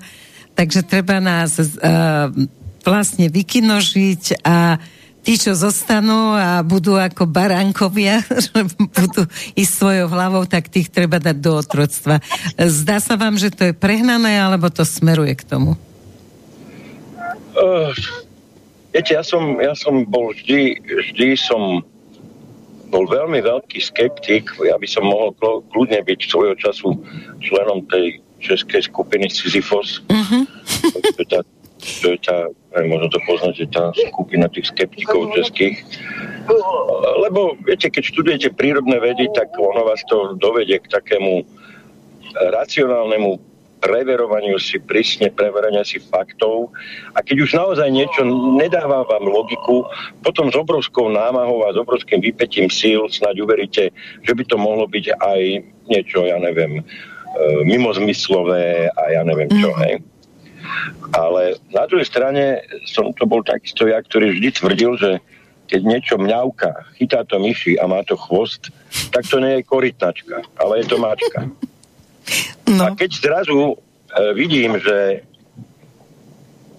tie veci, ktoré sa dejú, vyzerajú, vyzerá, že sa dejú programovo, že sa dejú podľa jednej mústry, alebo teda šablóny, že sa dejú minimálne na našej časti toho, toho kvázi rozvitého alebo nejakého sveta, mm. tak potom si poviem, e, že no, to, asi to nemôže byť náhoda, lebo zoberte si COVID. Však to bolo, to bolo na celom svete prakticky rovnaké. Lockdowny, no všetko, všetko bolo prakticky rovnaké. Tie, tie, tie šablóny, to bolo úplne, úplne ako všetko rovnaké. Hej. No a potom potom si zoberte napríklad to očkovanie, hej? Jak nám boli interpretované, ale spoločne na celom svete Úplne tie dobrá, dobrá, dobrá očkovania, uh, kde oni naozaj konali v zhode. Uh, ja vám poviem príklad. Na Slovensku vyhlásili najrenomovanejších odborníkov na epidemiológiu a tak ďalej za nositeľov hoaxov. No. Ale oni to isté urobili vo Francúzsku. Áno. A v ostatných kde krajinách, Luka, nielen... Luka Montaniera e, chceli psychiatrizovať. No. Vyhlasili ho za senilného deda a, a pritom je to spoluobjaviteľ, spoluobjaviteľ vírusu HIV a nositeľ Nobelovej ceny. To bolo šialené a, a ľuďom to bolo lahostajné, bolo im to jedno. To je strašné to, na tom. No, to, toto je strašné na tom, čo som ja do dnešného dňa nepochopil. Ako sa ľudia ocitli v takejto hypnoze, no? že vy ste lucidní, lucidní ľudia, moji rovesníci, no? s ktorými som študoval, ktorými som študoval prírodné vedy, zrazu, zrazu podľahli, doslova podľahli tým hoaxom, ktoré šíril mainstream, e, ktoré stále šíri mainstream. Stále. Ako keby stratili schopnosť kritického myslenia. Čím to je? Analizujte to. Stačí, ja neviem, že, že ja neviem, majú takú ja som, sílu pri vymývaní ja som, mozgu a ovplyvňovaní verejnej mienky? Ja som o tom začal čítať knihy uh, o, o, o, o, o no. digitálnej demencii. Ako, tam nájdete isté odpovede. Samozrejme, nenájdem tam odpoveď pre svoju generáciu. No veď to je to. To, že táto generácia má menší záujem a proste na školách sa vykazuje, že nemajú takú úroveň, ako mala tá naša generácia, nemajú takú chuť bádať a všetko. E, to sa vie, ale prečo táto generácia podľahla a niekto bol ochotný v mojom veku má byť v jeho veku rovnakom za to, že nemám na ústach ruško. A potom sám Sabaka povie, viete, prečo tu máme takú obrovskú chrípkovú epidémiu, lebo ľudia nosili rúška a vlastne tým pádom sa nepremorovali. A potom v televízii v ten istý deň počuješ od redaktorky, ktorá teda nepovie na akých uh, základoch to hovorí, povie, že no ako bolo dobre, že sme nosili tie rúška, aké je to obrovské šťastie a nie je tá chrípka taká silná, tak už tu už človeku sa rozum zastaví. Oni nevedia byť kompatibilní ani sami so sebou, a, lebo to je jednoduchý dôvod. Vy keď klamete, vy si musíte pamätať, čo ste klamali. Lebo keď hovoríte pravdu, nemáte si dôvod Problém, uh, sa, sa miliť, lebo stále... To isté hovoríš. To, no len keď človek klame, tie klamstvá si musí pamätať. Lebo pokiaľ zabudne presne na kontext a súvislosti klamania, no tak ho nachytáte. A to je, to je to, čo sa s nimi deje dnes. S týmito, s týmito dezolátmi. Ne, my sme dezoláti, oni sú dezoláti. Čak práve a pravda vyjde na ten povrch nakoniec. Len som zvedavá, či sa niekto ospravedlní, alebo či niekto... Ale kde by sa ospravedlnil, prosím vás? Kto by sa komu kde ospravedlnil? Mm-hmm. Takže, dobre, no pochop. Ako však pravda vyšla, však ten Kennedy junior vyhral. Áno. A počuli ste nejaké ospravedlnenie? Ale aj keď to povieš niekomu, kto je zaočkovaný, lebo on považoval svoju povinnosť a zodpovednosť dať sa zaočkovať a keď mu povieš, že vieš, už sú naozaj na to dôkazy, že to, čo do vás tlačili, akože naozaj nebolo to, čo by vám malo doniesť zdravie, alebo čo by malo zabrániť tomu, aby ste ochoreli, veď to sami viete, tak oni to už nemôžu priznať. Oni už povedia, to je taký nezmysel, to sú hoaxy, to sú hoaxy. Hm? A čo iné im ostáva, keď sa nehal trikrát napíchať? Hm, čak to... Ale čo je horšie, ja sa stretávam s ľuďmi, ktorí si to uvedomujú a sú očkovaní. Tak to je horšie. A, a ja som, ako reálne mám tú skúsenosť z posledných týždňov, ja sa stretol s ľuďmi, ktorí sa ma pýtali, čo teraz? Ktorí no. mi hovorí, ja som sa musel dať zaočkovať, lebo robota. Ja som sa musel dať zaočkovať, lebo mám firmu tam a tam a nedostal by som sa cez hranice, hej? A teraz sa ma pýtajú tí ľudia, čo teraz? Čo mám urobiť? No. Ja som není lekár, hej? No a ako čo, čomu mám ja povedať? Môžeš len čakať, akú šaržu si dostal. Či si dostal tú No presne, že možno si dostal placebo. placebo, možno si dostal, ja, no, ja neviem, no, no, no neviem. Môžeš ako, sa ja, modliť. A sam, ja som volal pred pár dňami, ja neviem, pred týždňom asi, asi hodinu s doktorom Lakotom, mm-hmm lebo minulý rok ešte na konci leta, na prelome leta, jesene, nepamätám si presne, som sa u neho zastavil na chalupe a tam sme, tam sme sa presne o tomto bavili, keď mi doktor Lakota vlastne povedal, že nás čaká teraz iná výzva, nás čaká výzva, ako tým ľuďom pomáhať. No a má na to nejakú možnosť? No a tak uh, teraz, uh, keď som sa s ním bavil, on mi povedal, že no na, je taká istá prevencia, že na tieto srdcovo cievne napríklad tá kyselina acetylsalicylová, hej, uh-huh. čo je vlastne aspirín, acylpirín, alebo anopirín, alebo ja už neviem čo. Áno, teraz si každý taký zaočkovaný, uvedomelý si dávajú aspirín každý deň, len Boh vie, aké to má zase vedľajšie účinky, možno na žalúdočné steny a podobne. No tak viete, no ten aspirín má 100 rokov, či koľko má ten liek, ja neviem Áno. teraz. A nikoho ešte nezabil s vedľajšími účinkami, to je fakt. Tie vedľajšie účinky, no tak môže mu viac krvácať možno z nosa, no. alebo ja neviem čo. No, ale, ale je to vždy lepšie, ako nedať si nič, no. Alebo sa ale... modliť, že mal si ten placebo a uveriť, že ty si v poriadku napriek tomu. No, lebo ono, pokiaľ je, pokiaľ je to naozaj na tej, na tej mikroúrovni to pôsobí tá očkovacia látka. Samozrejme, lebo toto není prevencia na onkologické ochorenia, hej, na náraz mm. onkologických acilpirín. Hej. A tých, to sa baví teda náraz je obrovský. srdcovo hej. No. no je obrovský, však som vám prečítal ten mail, ktorý dostal ten jeden z lekárov o hlásení onkologického ochorenia.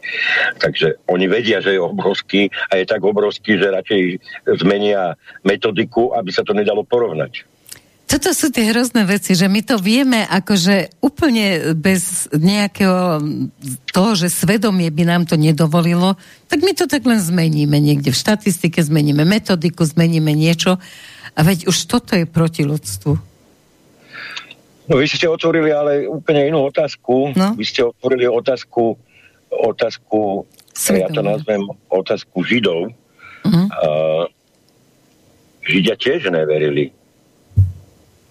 Oni neverili, že by niekto ich chcel vyvraždiť. Však sú popísané tie, keď, keď likvidovali, myslím, to bolo v Osvenčime rodinný tábor židovský, myslím, že to bolo Osvenčime, ale som neklamal. A tí polskí, alebo teda ukrajinskí, alebo aké, neviem, väzni, ktorí tam robili aj takých pomocných dozorcov, uh, hovorili tým Židom, že nehláste sa do tých transportov, to keď likvidovali hej, to, to, to rodinné geto, že, že pôjdu inde, kde im bude lepšie, lebo že vás pozabíjajú. A oni im neverili. Oni ano. sa tam hlásili ďalej.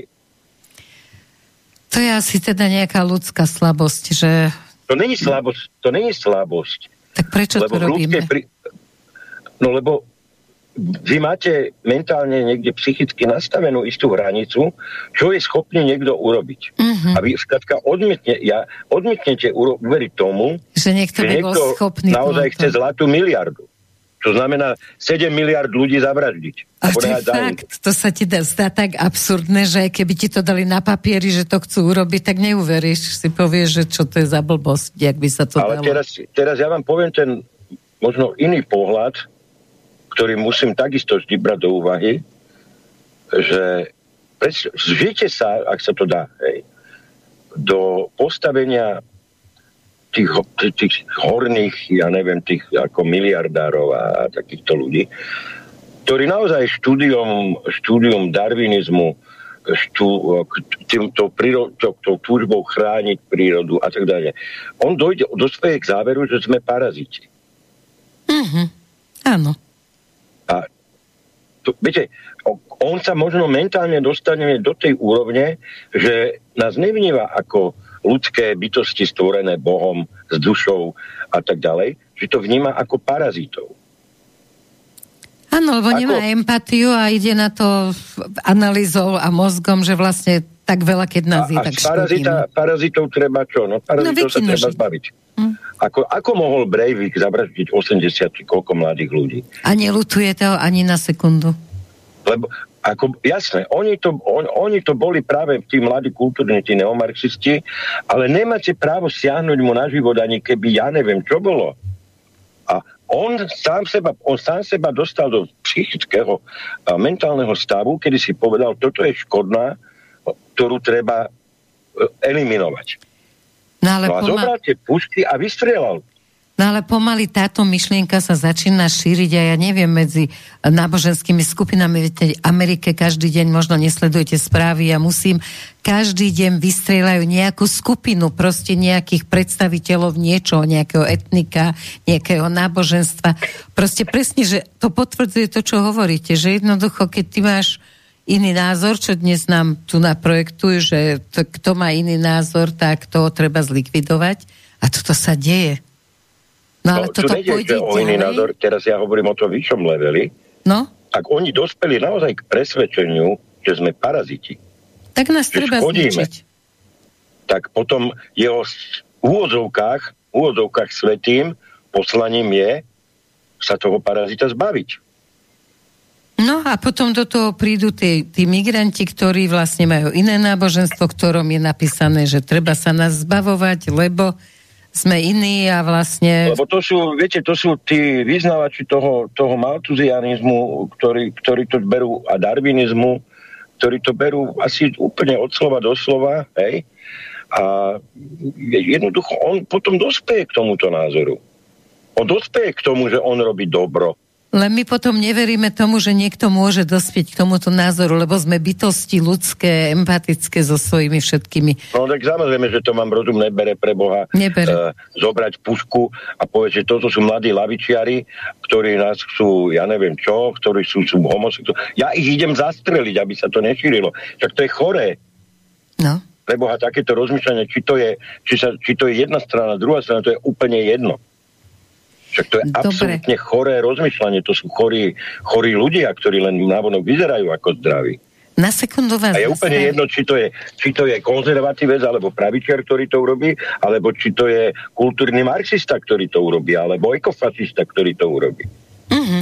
No mali sme medzi tým telefonát, asi mu padla linka, takže zatiaľ nemáme, ale... Máme, máme znova. Máme, dobre, tak vy, keby ste nepočuli, tak ja vám potom poviem otázku. Tak... Dobre. Dobrý večer. No. Počujeme sa? Halo?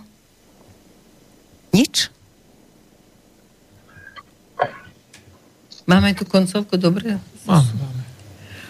Skúste nám napísať, ak ste sa nedovolali, možno tým, že sme cez Skype, ja neviem, nevyznám sa tak v tomto celom technickom zázemí. Skús, skúste napísať tú otázku, dobre? Alebo ešte raz môžete zavolať. Dobre, takže budeme, budeme hovoriť ďalej, ale dajme teraz na chvíľočku, lebo ešte mám veľa otázok o tom Slovensku, o tom, čo sa bude diať teda do tých volieb a po tých voľbách, ale dajme nejaké 3-4, ja neviem, otázočky od, od poslucháčov do 5. Dobre? Uh-huh. Tak Peter z Martina nám napísal, zdravím, vysvetlite mi prosím, lebo mi to hlava neberie, ako je možné, že vláda odvolaná a ona tu, bude, a ona tu bude vládnuť ešte 10 mesiacov? Máme vôbec právny štát alebo novodobý fašizmus? Peter z Martina no, sa pýta. Ona je poverená ako prezidentkou, je to v súlade s ústavou, to, tá novela bola prijatá, keď padla Radičovej vláda. Takže je to, právne je to v poriadku. Tam je tá zvyčajná právomoc prezidenta zasahovať, samozrejme, schvaluje tie jednotlivé kroky vlády, dokonca aj schvaluje aj, no čo nemusí schvalovať napríklad ešte štátny rozpočet, hej, ale dokonca aj schvaluje aj služobné cesty. No, takže není to celkom, není to celkom tak, na druhej strane je ale parlament, pozor na to, lebo to, že padla vláda, to sa de facto ani de jure nejak netýka parlamentu. Veď to. A oni nerobia svoju povinnosť. Stále funguje, hej? Takže netreba si pliesť činnosť vlády a činnosť parlamentu. Vláda vláde bola vyslovená nedôvera. Na základe tej poslednej, no, teda tej novely z, z 2012. myslím to bolo, E, tá vláda ako vládne, hej, s tým, že teda ten prezident tam má veľmi Právo silné e, e, postavenie momentálne. Ale to nejak sa nedotýka činnosti parlamentu toto. Takže pozor na to, oni, oni stále cez parlament môžu čokoľvek. Veď no, to, takže... že keď si nazbierajú tie hlasy, tak oni naozaj môžu do toho septembra urobiť zase toľko zla, že jednoducho Halo. sa Slovensko bude z toho spametávať pol roka. Halo, ma, halo, halo, počujeme vás. Počujete?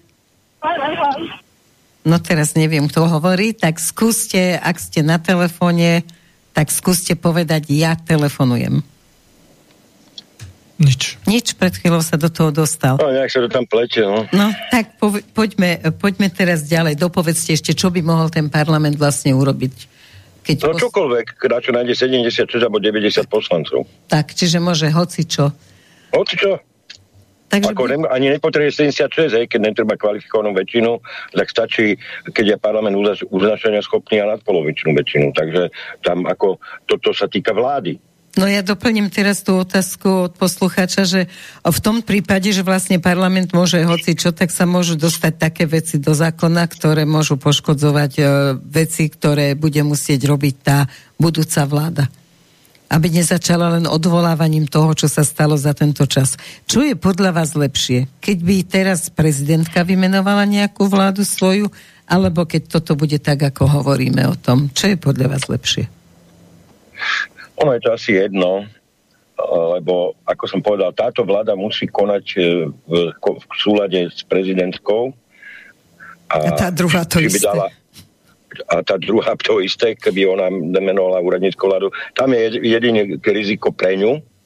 Tam sú dve rizika pre ňu. Uh-huh. Prvé riziko je, že by parlament neschválil jej programové vyhlásenie, lebo aj keď to je úradnícka vláda, ona musí prísť s programovým vyhlásením. musí mať od parlamentu. Um, a tým pádom má dôveru, ako náhle sa schváli hej, to programové vyhlásenie. A v prípade, že sa schválilo a tá vláda e, začne príjmať nepopulárne opatrenia, alebo sú drahé energie, išlo by to na vrúb prezidentky. Lebo ona... A o chvíľu budú voľby. No, a o chvíľu presne, o chvíľu budú voľby, takže ja chápem, prečo ona sa nehrnie do úradníckej vlády, prečo ona hovorí, že ona nechce úradníckú vládu. A, a radšej nechá teda týchto, e, týchto protohlupákov vládnuť. E, takže ja tomu rozumiem, len tak ako neschvalujem to. A zase, zase na druhej strane, e, pokiaľ by ona menovala úradnícku vládu na svoj obraz, tak Joj. to by tiež teda žiadna výhra nebola. Joj, dobre, poďme radšej na ďalšiu otázku, až mám zimomriavky. Otázka od poslucháča Jána. Dobrý večer. Zaujalo ma na tlačovej konferencii budúceho premiéra, že vlastne Gorilu nechal zničiť Kaliňák a vyšetrovateľa sa vyšetrovala sa v čase, keď Pitner, jeho dobrý kamarát, bol šéfom SIS a Lipšic bol ministrom vnútra, teda keby bol v tom namočený, asi by to zamietli pod koberec, myslím si. A nevšimol som si, že by povedal, koho už nejaká gorila zaujíma. To je vedomá lož, pani Vincovreková, prečo stále klamete, nechápem. Dobre, takže nie je to vedomá lož, lebo povedal, že koho by zaujímali 12 rokov staré veci. Takže si to pozrite ešte raz. No a teraz pán Baranek. Ale neviem, na čo mám odpovedať, lebo prečo tam Kaliňák... Na tie blbosti a... S Pitnerom a no proste... S Pitnerom a ja neviem, na čo mám odpovedať, že by som, nemám neúctu k posluchačovi, ale trošku som nerozumel tej otázke, lebo no Kaliňák nebol vo vlade s Pitnerom, lebo Pitner bol minister Kaliňák bol. Takže ak, ak, takto, uh, ak je podozrenie, že Kaliňák ak som, som tak porozumel tej otázke, uh, že či Kaliňák pozametal gorilu pod koberec, a potom mi tam nesedí teda ten Pitner a ty to, ja nerozumiem fakt tej otázke, čo si mal nakoniec Pitner, hej, na, keď už sme pri tom, e, tak ten už je aj tiež dosť dlho mŕtvy. E, tak ja, ako ja neviem, či... Pán poslucháč si pospájal viacej veci, takže si to pozrite a ja, napíšte no, nám znova. Ne, neviem, na čo mám odpovedať no. naozaj. Uh, nerozumiem tej, nerozumiem tej Poďme otázke, lebo pom, pomiešal tam vlády, hm. pán posluchač. Máme tu otázku od Petra z Martina. Zdravím, aký máte názor na súhlas Európskej únie, že sa majú kompostovať mŕtve ľudské tela. V New Yorku to už platí. Tak budú idioti pestovať jahody na nojivé z vlastnej matky alebo otca? Ježiš. No. no, neviem o to, že by bol súhlas Európskej únie. Uh, toto, toto ešte není súhlas Európskej únie na toto. Ja som toto ako započul. Či to funguje v New Yorku, neviem takisto, ale pochybujem, no takto, to už by bola vojna vyhlásená všetkým svetovým církvám. A to, mm-hmm. či, si, či oni by išli až do tohto, no ak by išli až do tohto, uh, to si neviem predstaviť, to si naozaj neviem predstaviť. Ako títo ekofašisti sú schopní všetkého, hej? To je druhá vec. Sú schopní aj takejto kraviny a to by museli ten, e, tí, títo, títo ekofašisti mať obrovskú moc, už, oni už majú, čo celý Green Deal je o tom, hej, ale ísť až do tejto úrovne, e, no mohli by to chcieť, ale takto poviem, kým presadia toto, skôr sa tá EU snáď rozpadne. Dobre, potom rozoberieme. V tej, tej, tej podobe, aké je teda teraz. Alebo sa teda zreformuje, ak je reformovateľná, ale to by ozaj vyžadovalo aj vyššiu volebnú účasť vo voľbách do EÚ, do parlamentu EÚ, a nemyslím teraz na Slovensku, my sme marginálni, aj obrovskú vyššiu dávku zdravého rozumu v jednotlivých európskych krajinách, čo ja mám obavu, takže skôr si myslím, že že EU, EU sa bude rozkladať a možno nepomaly, ale rýchlo, lebo je otázka zase, kedy dojde trpezlivosť Maďarsku a Polsku hlavne, s byrokraciou a vôbec tými nezmyslami EÚ. No a pokiaľ tieto dve krajiny sa zdvihnú s tým, že odchádzajú, tak e, to už, to už ako môže vyvolať aj... Bude veľmi napríklad záležať na tom, aká vláda bude na Slovensku a v Čechách. No veď to je to, že teraz závisí aj od toho, aká vláda bude v Čechách a na Slovensku, ale tie regulácie, ktoré momentálne v tomto stave EÚ, ktoré dáva, tak to je horšie, ako boli regulované ekonomiky a všetko počas toho bývalého režimu. A toto musí podnikateľ... Tak e, ten bývalý režim sme mali, mali okrem Varšavskej zmluvy aj RVHP, Radu zájomnej hospodárskej pomoci. A zase takto... Uh, netreba mať rúžové okuliare, e, tiež veľa direktív bolo z Moskvy aj na Áno, však hovorím, že ich bolo veľmi veľa, ale to... teraz je ešte viac toho Brusela. Tu už naozaj... E, ne, e, takto viac kvalitatívne je to iné a v inom. No samozrejme, Moskva nám ne, ne, ne, ne, nenadiktovala emisné povolenky, hej. Napríklad Green Deal. Ale, no, napríklad Green Deal, ale tak zase diktovala nám iné, zase sme nemohli vyrábať, čo sme napríklad chceli vyrábať. Hej. Ale mu, no čo nemôžeme vyrábať... ani teraz, od revolúcie tiež musíme vyrábať to, čo teda áno, potrebujú. Áno, áno, áno. Takže to máme je, to, je tiež rovnaké. pravda. Takže môžeš, skôr by som povedal, že nie horšie, ale blíži sa to k tomu RVHP. No. Aj v tom ale... napríklad, no. že ako Československo sme Zas bola, snad, sme boli jediná krajina, ktorá doplácala. Lebo my sme boli priemyselne najrozvinutejšia krajina no. RVHP. A, a dnes zase, ako Slovensko si zoberieme energie, zase doplácame na priblblé veterné elektrárne v Nemecku, lebo nejaký hlupák si tam zmyslel, že obnoviteľné energetické zdroje sú na úrovni, a, ja neviem, uholných alebo atomových Áno, elektrární. tak zatvorme, zatvorme uholné bane, zatvorme elektrárne, no výborne, ako atomové, no. tak No, takže, takže ono sa, mi, že... sa to veľmi, veľmi blíži, ako len nedá sa to úplne porovnať, lebo už, už, je, už vtedy nebol Green Deal, dnes je Green Deal a Hej, tak no, ďalej. porovnať ale... sa to dá s tým, že je to proti, proti nám, že to vlastne nás neobohacuje, ale práve brzdí. No áno, oni nám síce budú vypravať niečo o dotáciách, hej, že dotácie, dotácie, no tak to je pekné, pokiaľ by naozaj neboli cené energie také, že dôchodcovia si vypnú radiátory, ale pokiaľ majú teda na elektriku a potom, a keďže sú veľa z nich polymorbidných, tak dostanú zápaly plus a budú umierať. Jo? No. A zatiaľ sa im trasú umelé zuby, ale o chvíľu už ani na zuby nebudú mať, takže budú cvakať no, ďasnami. To, to už ani nemajú. Už ani teraz, že už ani teraz nemajú. No, no samozrejme, že niekde preboha. Mne prekáža to, nie som veľký ekonom, ale naozaj ako padajú podniky, ako sa rúca ekonomika, tak ako toto je v prospech druhých a nie v náš prospech. A my to podporujeme, táto vláda to podporuje, keď to bude ešte 9 mesiacov podporovať, aby to tu všetko krachovalo a plnú pusu bude mať toho, ako je nám dobre, tak dúfam, že tí ľudia prídu do ulic. Potom to rozoberieme, dajme... Ja mám, ja mám obavu v tom, že oni do tých ulic pôjdu, ale úplne inak, jak si predstavujeme a ako by sme chceli. Lebo my sa bavíme, aspoň ja sa teda bavím o nejakom organizovanom e, prejave nesúhlasu. No, to ktorý robíte. neprerastie do, do toho, čo sa napríklad dialo v New Orleans, alebo čo sa dialo počas Katriny, alebo čo sa dialo na Balkáne, počas Balkánskej vojny. Mm-hmm. To je rabovanie, lúpeživé gengy, uh, vraždenie, zabíjanie kvôli kvôli potrave, kvôli, ja neviem, hygienickým potrebám a tak. To všetko sa dialo, hej.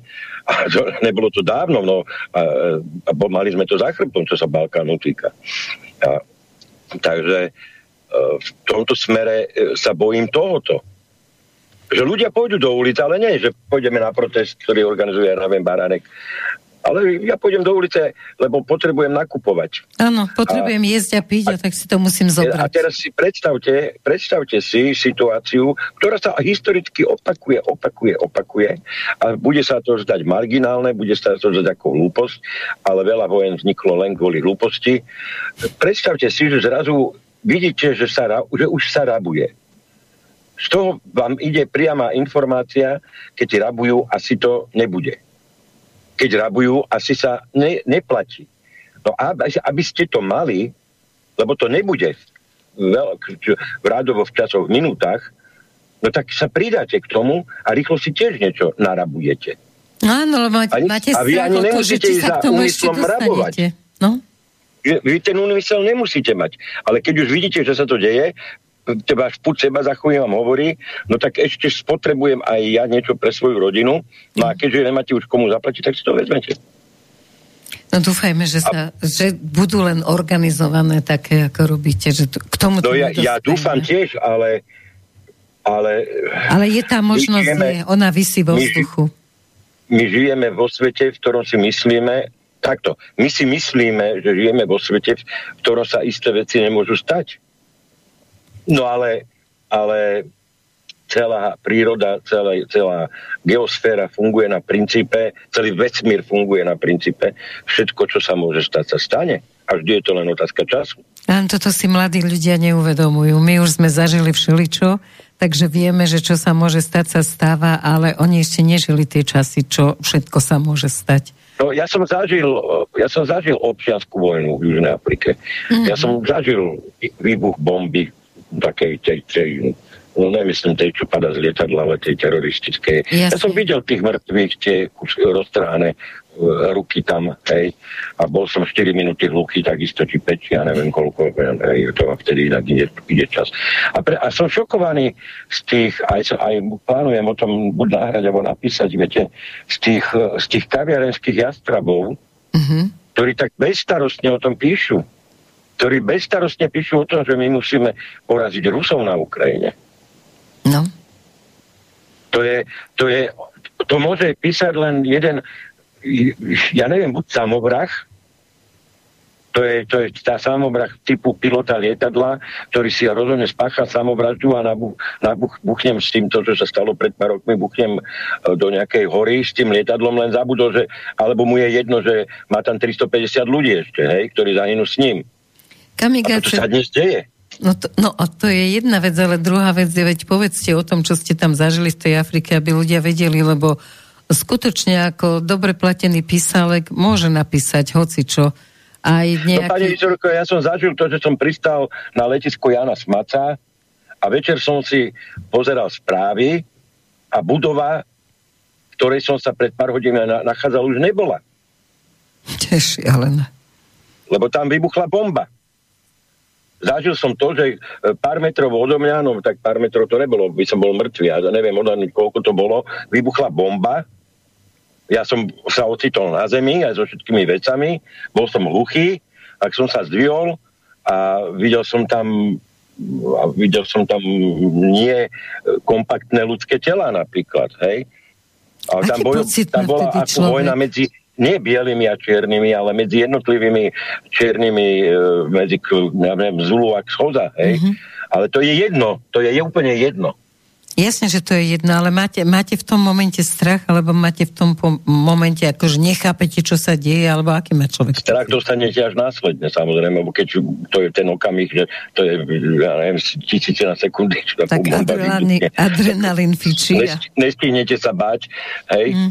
A to, sa, to až potom vám príde, že keby som bol pár metrov bližšie, tak ako som tak roztrhaný, jak, jak tam tí ostatní a tak ďalej. Ale to tým, ja chcem iné tým povedať, že E, toto nemôže každý zažiť. Samozrejme, že nie. Chvála Bohu. Ale empaticky si pre Boha treba predstaviť, že čo to znamená. Čo to znamená každý konflikt. Čo znamená nemať naozaj elektrinu. A teraz ja nehovorím, že som na strane Ukrajiny, Rusov, ale čo znamená v Kieve, keď tí Rusie napríklad e, ničia infraštruktúru, naozaj, čo znamená v Kieve bývať v paneláku, mať vybité okna a mať e, vnútri v dome, ja neviem, 7 stupňov a má tam deti. A on sa z toho Kieva nevie dostať, lebo sú zápchy, ktoré spôsobujú, že z Kieva sa utekalo. Hej? Ale toto isté sa týka, týka aj, aj tých východných oblastí, kde zase žili tí Rusi, lebo roky sa tam dialo to isté. Lebo obyť vojny, či to je Rus alebo, alebo Ukrajinec, uh, ob, najväčšie obete vojny nie sú medzi tými, ktorí ju rozpútali. To sú tie obete toho pilota, tých 350 nevinných, ktorých on zobral so sebou. To, to, a to je úplne jedno, či smúti ukrajinská matka alebo, alebo ruská matka. Ten smutok je rovnako veľký. A tomuto sa chceme vynúť. A títo debili si nevedia predstaviť, čo to je vojna. Nevedia si predstaviť, čo to je nemať energie. No dobre, ale prečo nie? Lebo No. Lebo u nás nemáte tým pádom vodu, nemáte tým pádom zásobovanie, nemáte nič. Vydržíte jeden deň. Jeden deň vydržíte.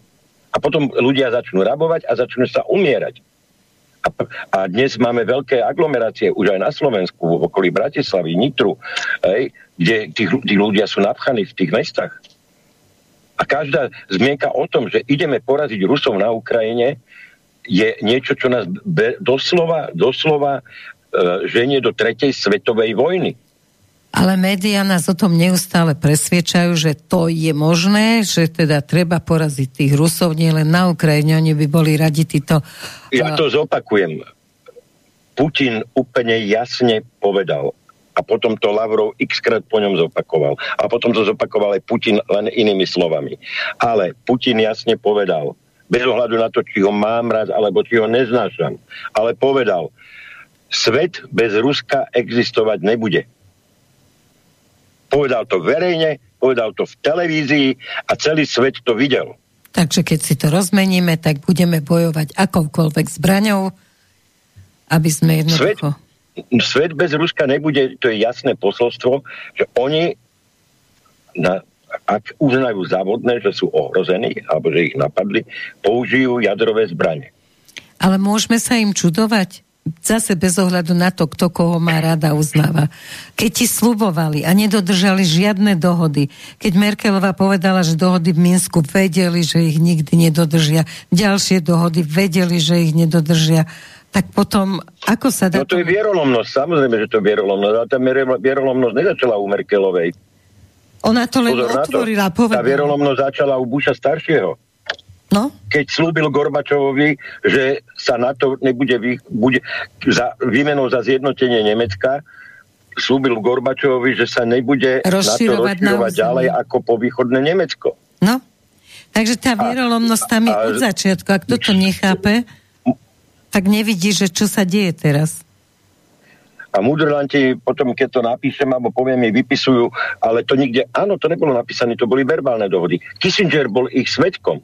Kissinger má 100 rokov, ale Kissinger tie dohody potvrdil. Nepriamo ich potvrdil naposledy, keď z neho spravili takisto senilného debila. Presne. Keď, poved, keď poukázal na to, že Rusi mali dôvod. Presne myslel na tieto dohody z Malty.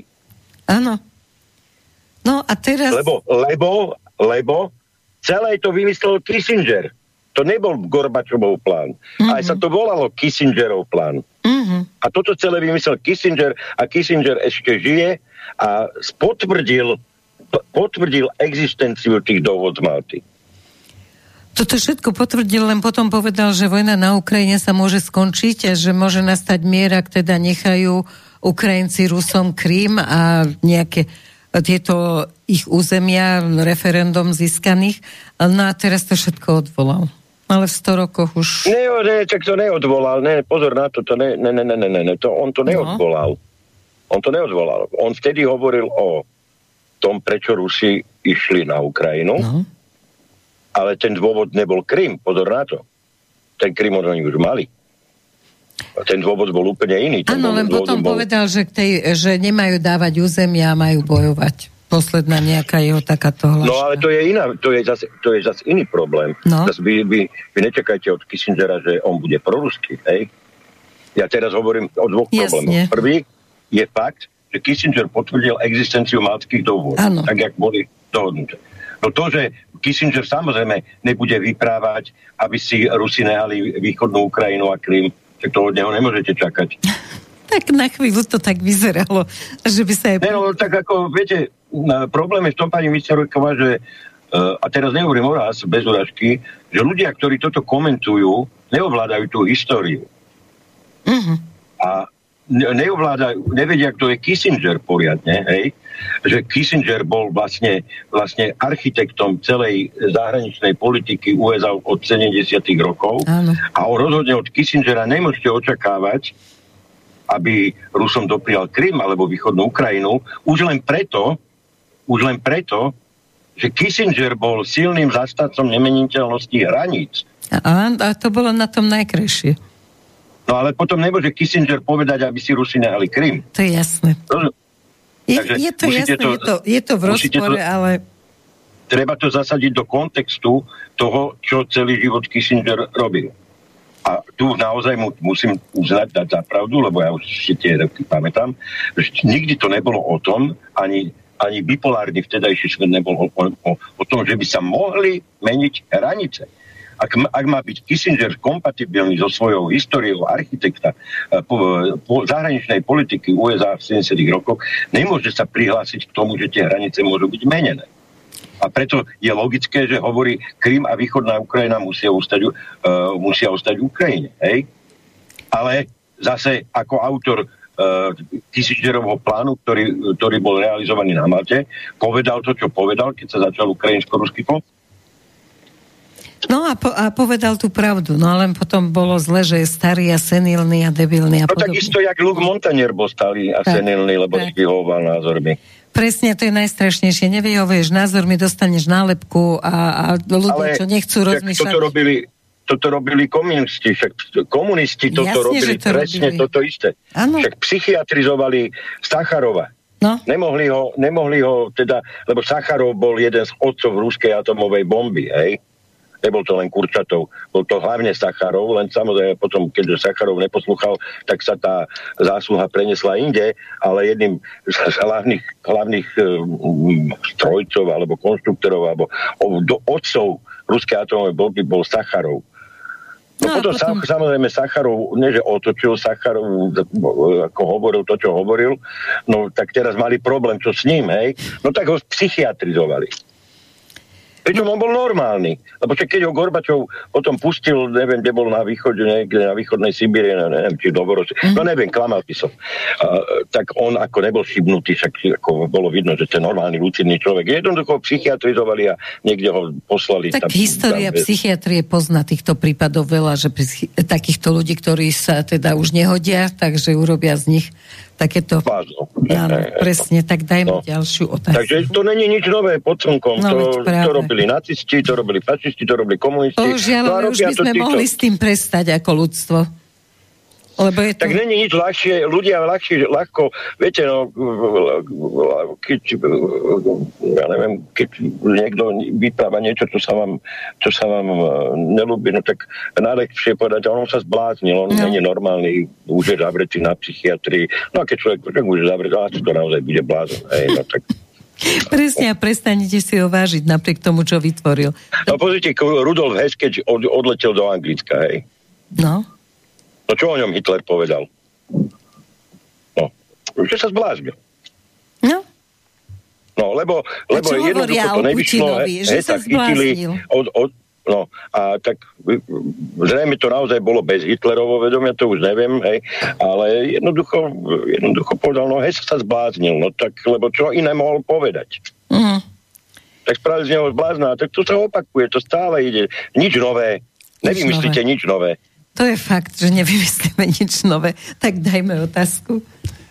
Poslucháč ja nám poslal e, upresnenie svojej predošlej otázky. Dobrý večer, tak ešte raz stručná a jasná otázka na pána Baránka. Aký dôvod mal Kaliňák nechať zničiť gorilu, samozrejme neskôr, keď bol ministrom vnútra, keď je to údajne len kauza Zurindovej vlády? Ďakujem vopred za odpoveď. Uh, nič není nič není len kauza Zurindovej vlády alebo uh, ja som to už vtedy, keď som komentoval Gorilu, keď som vtedy chodil do mainstreamu, mm-hmm. som povedal, že Gorila je len vyťahnutá jedna knižka z knižnice korupcie na Slovensku. Tak. Takže pozor na to. Uh, uvedomte si, ja vám poviem príklad aj poslucháčovi, uh, títo oligarchovia pred voľbami nepodporujú jednu politickú stranu, ale možno štyri, možno päť ktoré potom niektoré sú v koalícii vládnej, ale, ale sú aj v opozícii. Tá korupcia nikdy není, že toto bola len Zurindová korupcia, lebo to korupčné pozadie je vzájomne už poprepájané.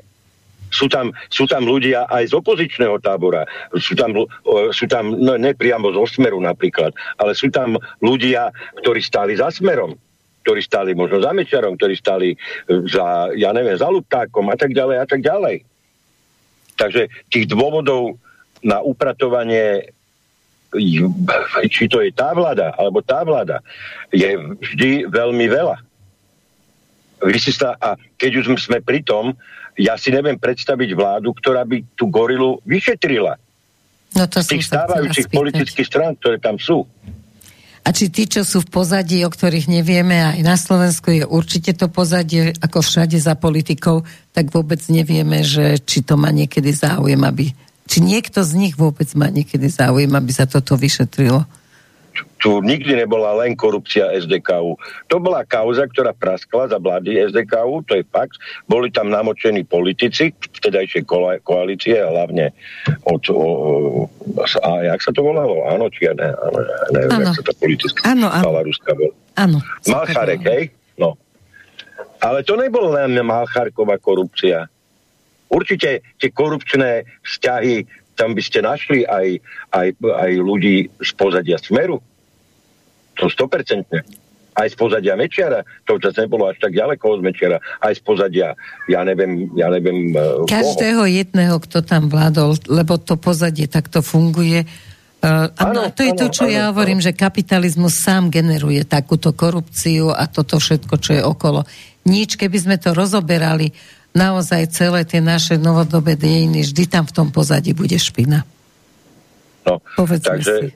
Tu, samozrejme, presne tak, lebo, lebo ja to poviem, jak pozrite, my sme krajina, neviem, či ešte teraz, uh-huh. ale dlho sme boli krajina, ktorá mala druhú najsilnejšiu šedú ekonomiku v Európe.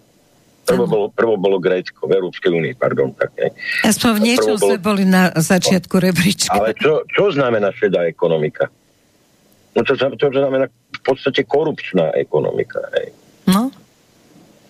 Alebo teda dobe, nelen korupčná, ale nelegálna, neoficiálna, mimodaňová, korupčná a tak ďalej a tak ďalej. No už, už to je mix, hej. No takže už len z toho, už len z toho nášho umiestnenia vyplýva, že to nikdy nebola len solo korupcia jednej politickej strany. Je to systém, ktorý funguje takto a žiaľ, kým bude kapitalizmus, zatiaľ systém bude fungovať je tak nastavený. Však to máme od Ameriky. Nerad, nerad používam slova kapitalizmus, alebo socializmus, alebo komunizmus, Izmus. lebo um, dnes sme inde, no, dnes sme inde. Dnes, ale dobre, dobre. No pre, pre zrozumiteľnosť posluchačov. Áno, že nie sme tam, na čo sme sa tešili, že ako bude uh, čistá konkurencia, práva nádherná, kto je lepší, ten bude víťazom, uh, ten bude podporovaný. No toto, tieto ilúzie už nás prešli určite. Dajme čas sa nám kráti, dajme otázku.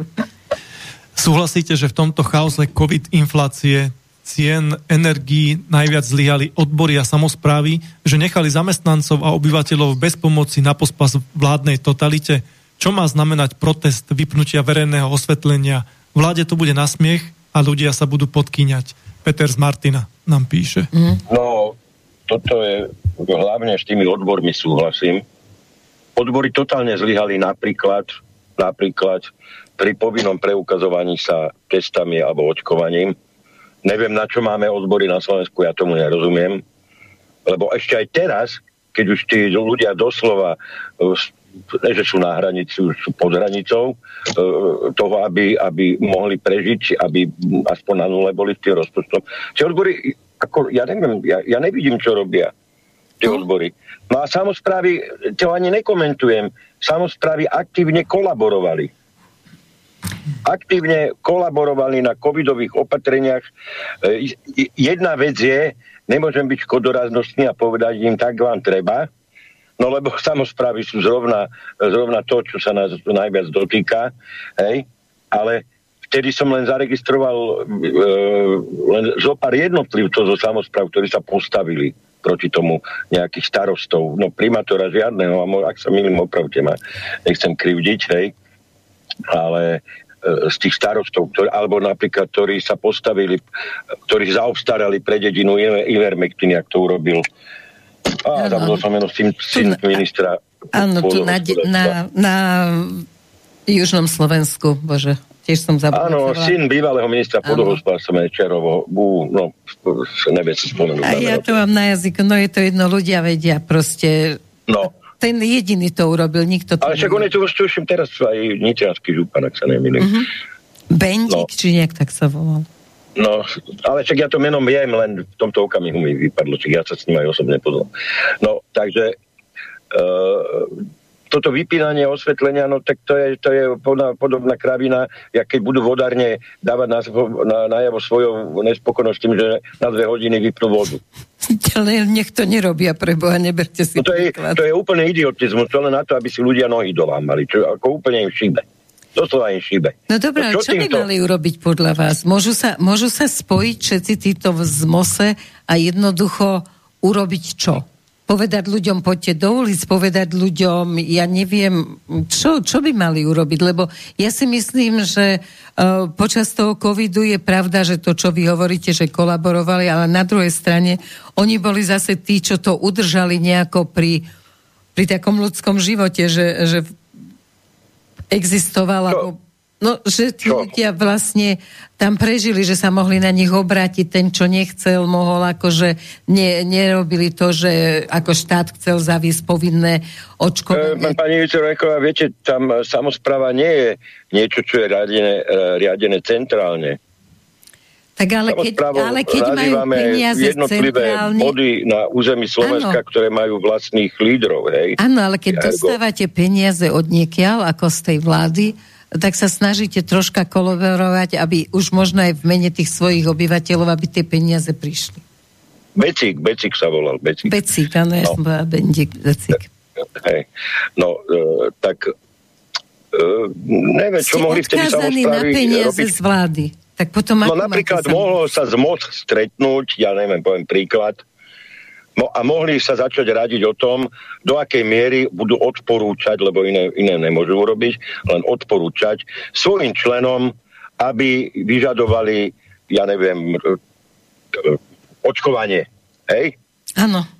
Áno, to, to mohli pravda, urobiť. že to mohli. A to mohli urobiť aj odbory. Odbory dokonca mohli zo mnoho ďalej mohli, lebo odbory sú partnerom vlády, aj v tripartite, hej, odbory mohli ísť o mnoho ďalej. Len odbory vláda mohli... ich ignorovala vtedy, vôbec sa s nimi nechcela baviť. Tak mali zorganizovať štrajk. To je fakt.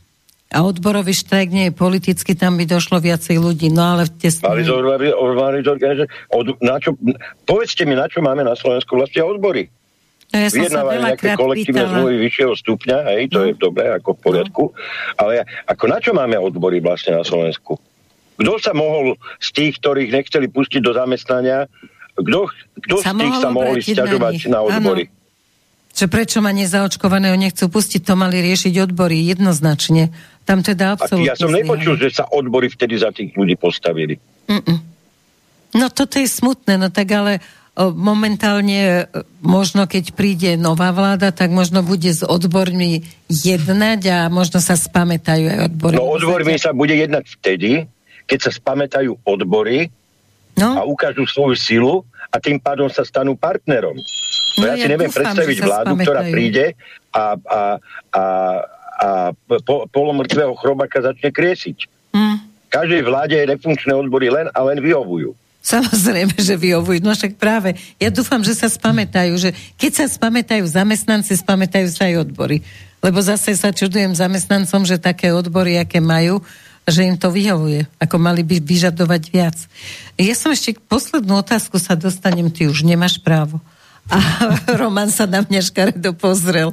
A takže, že čo keď sa v septembri, keď budú voľby až v septembri a ten rozpočet vlastne sa nestihne urobiť, alebo je možné, že sa stihne urobiť? Aká je tam možnosť? No tam je možné, my sme mali v septembri už voľby, ak si spomínate, v 98. a stihlo sa všetko. Čiže môže sa stihnúť aj urobiť rozpočet, že nebudeme Samozrejme sa môže. To, toto ne, to, je to jeden z argumentov zaiste relevantných, že ten, prečo je ten septembrový no, termín nevýhodný, lebo naozaj, keď vznikne nová vláda, takto. Uh, stará vláda môže pripraviť podklady pre rozpočet, môže dokonca aj pripraviť rozpočet, ktorý už bude schvalovať nový parlament, mm-hmm. ktorý si ho s najväčšou pravdepodobnosťou neosvojí a bude musieť vzniknúť nový rozpočet. Ale ne, ne, ne, myslím si, že Až pri trochu dobrej vole, a keď tam dajú relevantných ľudí, do tej vlády a hlavne na tie stredné úrovne, ktorí sa v tom, v, tých, e, v tom rozpočte vyznajú, oni to môžu stihnúť. No tak nemyslím si, že by hrozilo nejaké provizorium, aby sa muselo ísť na budúci rok podľa rozpočtu. No na tento to, že bolo by veľmi zle, keby to bolo v tom 24. No, už máme tú historickú skúsenosť, že boli voľby v septembri a stihli to, aj keď musím povedať, že vtedy boli voľby čo v septembri 10. som na začiatku septembra, ak sa nemýlim. No a toto je už oktober, 30. A toto je vlastne to 30. Je... september no. chcú, tak to je taký, no tak je to, hrani, je to hraničný termín, to je fakt, hej. Že aj neskôr, ale jeseň bude zlá, nie, nie len celé. No jara, leto by sme si mali užiť každý sám za seba. No ja neviem, no viete, jara, leto dosť e, dosť e, e, závisia od medzinárodnej situácie Počkajte, pozerám, e, tie voľby Národnej rady v 98. boli 20, 26. septembra, takže zhruba no. rovnaký termín, nebolo to na začiatku. Rýchlo som si to v mobile pozrel. takže ono to zhruba zodpoveda. Uh, ja, aké bude vyzerať jar a leto no. dnes nezávisí len od cien energií, ako to bude na Slovensku, ale ako sa naozaj vyvinie tá situácia na Ukrajine, lebo dosť sa hrozím toho, že tam E, dodajú, no ja si myslím, že dúfam, že nie, ale v prípade, že by dodali do tých tankov muníciu s ochudobneným uránom, tak to je koniec. ten konflikt môže veľmi, veľmi eskalovať. A takto vám poviem, už máme asi záver, mm-hmm. veľa ľudí si praje, aby Putin bol vymenený. E, chcem všetkým tým ľuďom povedať, že v Rusku sú o mnoho väčší jastraby, ako je Putin o mnoho väčší jastraby. Nedaj Boh, aby sa tí, aby niekto z nich vymenil Putina. No a toto je presne to, čo si ľudia neuvedomujú, lebo dostali zase nálepku, lebo Putin môže za všetko, keď Putin padne, keby už nežil, Zelensky šíri toto, takže jednoducho, aké to už bude fantastické nastane mier. No presne, no, čo keby vy hovoríte. Putin, keby Putina zajtra zrazilo auto na prechode v Moskve, čo je blbosť, len to hovorím. Nerá, nech nikto neráta s tým, že ho nahradí mierotvorca. E, on je Na, ešte oproti tomu všetkému jastrab. mierotvorca. No, Práve. Nahradí to... ho jastrab. A tá eskalácia môže ísť naozaj k tomu... Nie, to by vyšla, len si zo, zoberte, čo sa stalo s Medvedevom. Však Medvedev bol vnímaný ako jeden z liberálnych ruských, ruských prozápadných politikov. Uh-huh. Pozrite si, čo dnes Medvedev hlása ako podpredseda Bezpečnostnej rady a čo dnes píše Medvedev. No, a teraz si predstavte, že Medvedev s týmito názormi by nahradil Putina. A to ešte by ho aj iní nahradili, čo ešte píšu inak ako Medvedev. Takže to... No však Soloviov si takých pozýva, treba, treba, treba pozerať e, nie kvôli či, no niekto pozera, lebo je fanúšik, ono to je úplne jedno. Treba pozerať tie ruské médiá, lebo tam vystupujú politici. Tam vystupuje Jakov Kedmi, ktorý je v podstate bývalým šéfom izraelskej tajnej služby, ale mal aj ruské občanstvo. Treba tých ľudí počúvať, čo hovoria a netreba, netreba pozerať len naše médiá, treba si tu, ten zadok zdvihnúť a, a, a pozerať si aj tie iné médiá, aby ste dostali ten obraz nie vo výseči mozaiky, ale ako tak zaregistrovali celú tu treba pozerať China Daily napríklad, hej, čítať. Ako, aj tam sa veľa, veľmi veľa vecí ľudia dozvedia. Treba pozerať New York Post. E, no nebudem tu teraz hovoriť, nemyslím New York Times, pozor, New York Post. Post. Hej. A, a vtiečky tieto médiá americké, niektoré, tak potom dostanete komplexnejší obraz o tom, čo sa deje a hlavne, čo sa môže stať a pochopíte, že ste ovca, ak máte jedinú vetu, lebo Putin bodaj by dnes už zomrel. Je to no, veľmi krátko zrake a, a môže to priniesť hocičo. Veľmi pekne vám ďakujem, nie za navštevu štúdia, ale za to, že sme sa spojili cez Skype. Želám vám ešte krásny večer, vám všetkým posluchačom takisto. Želám krásny večer, krásny týždeň a krásny život. Dovidenia. Dobrú noc alebo dobrý večer, do počutia. do počutia, pekný víkend. Táto relácia vznikla za podpory dobrovoľných príspevkov našich poslucháčov. I ty sa k ním môžeš pridať. Viac informácií nájdeš na www.slobodnyvysielac.sk Ďakujeme.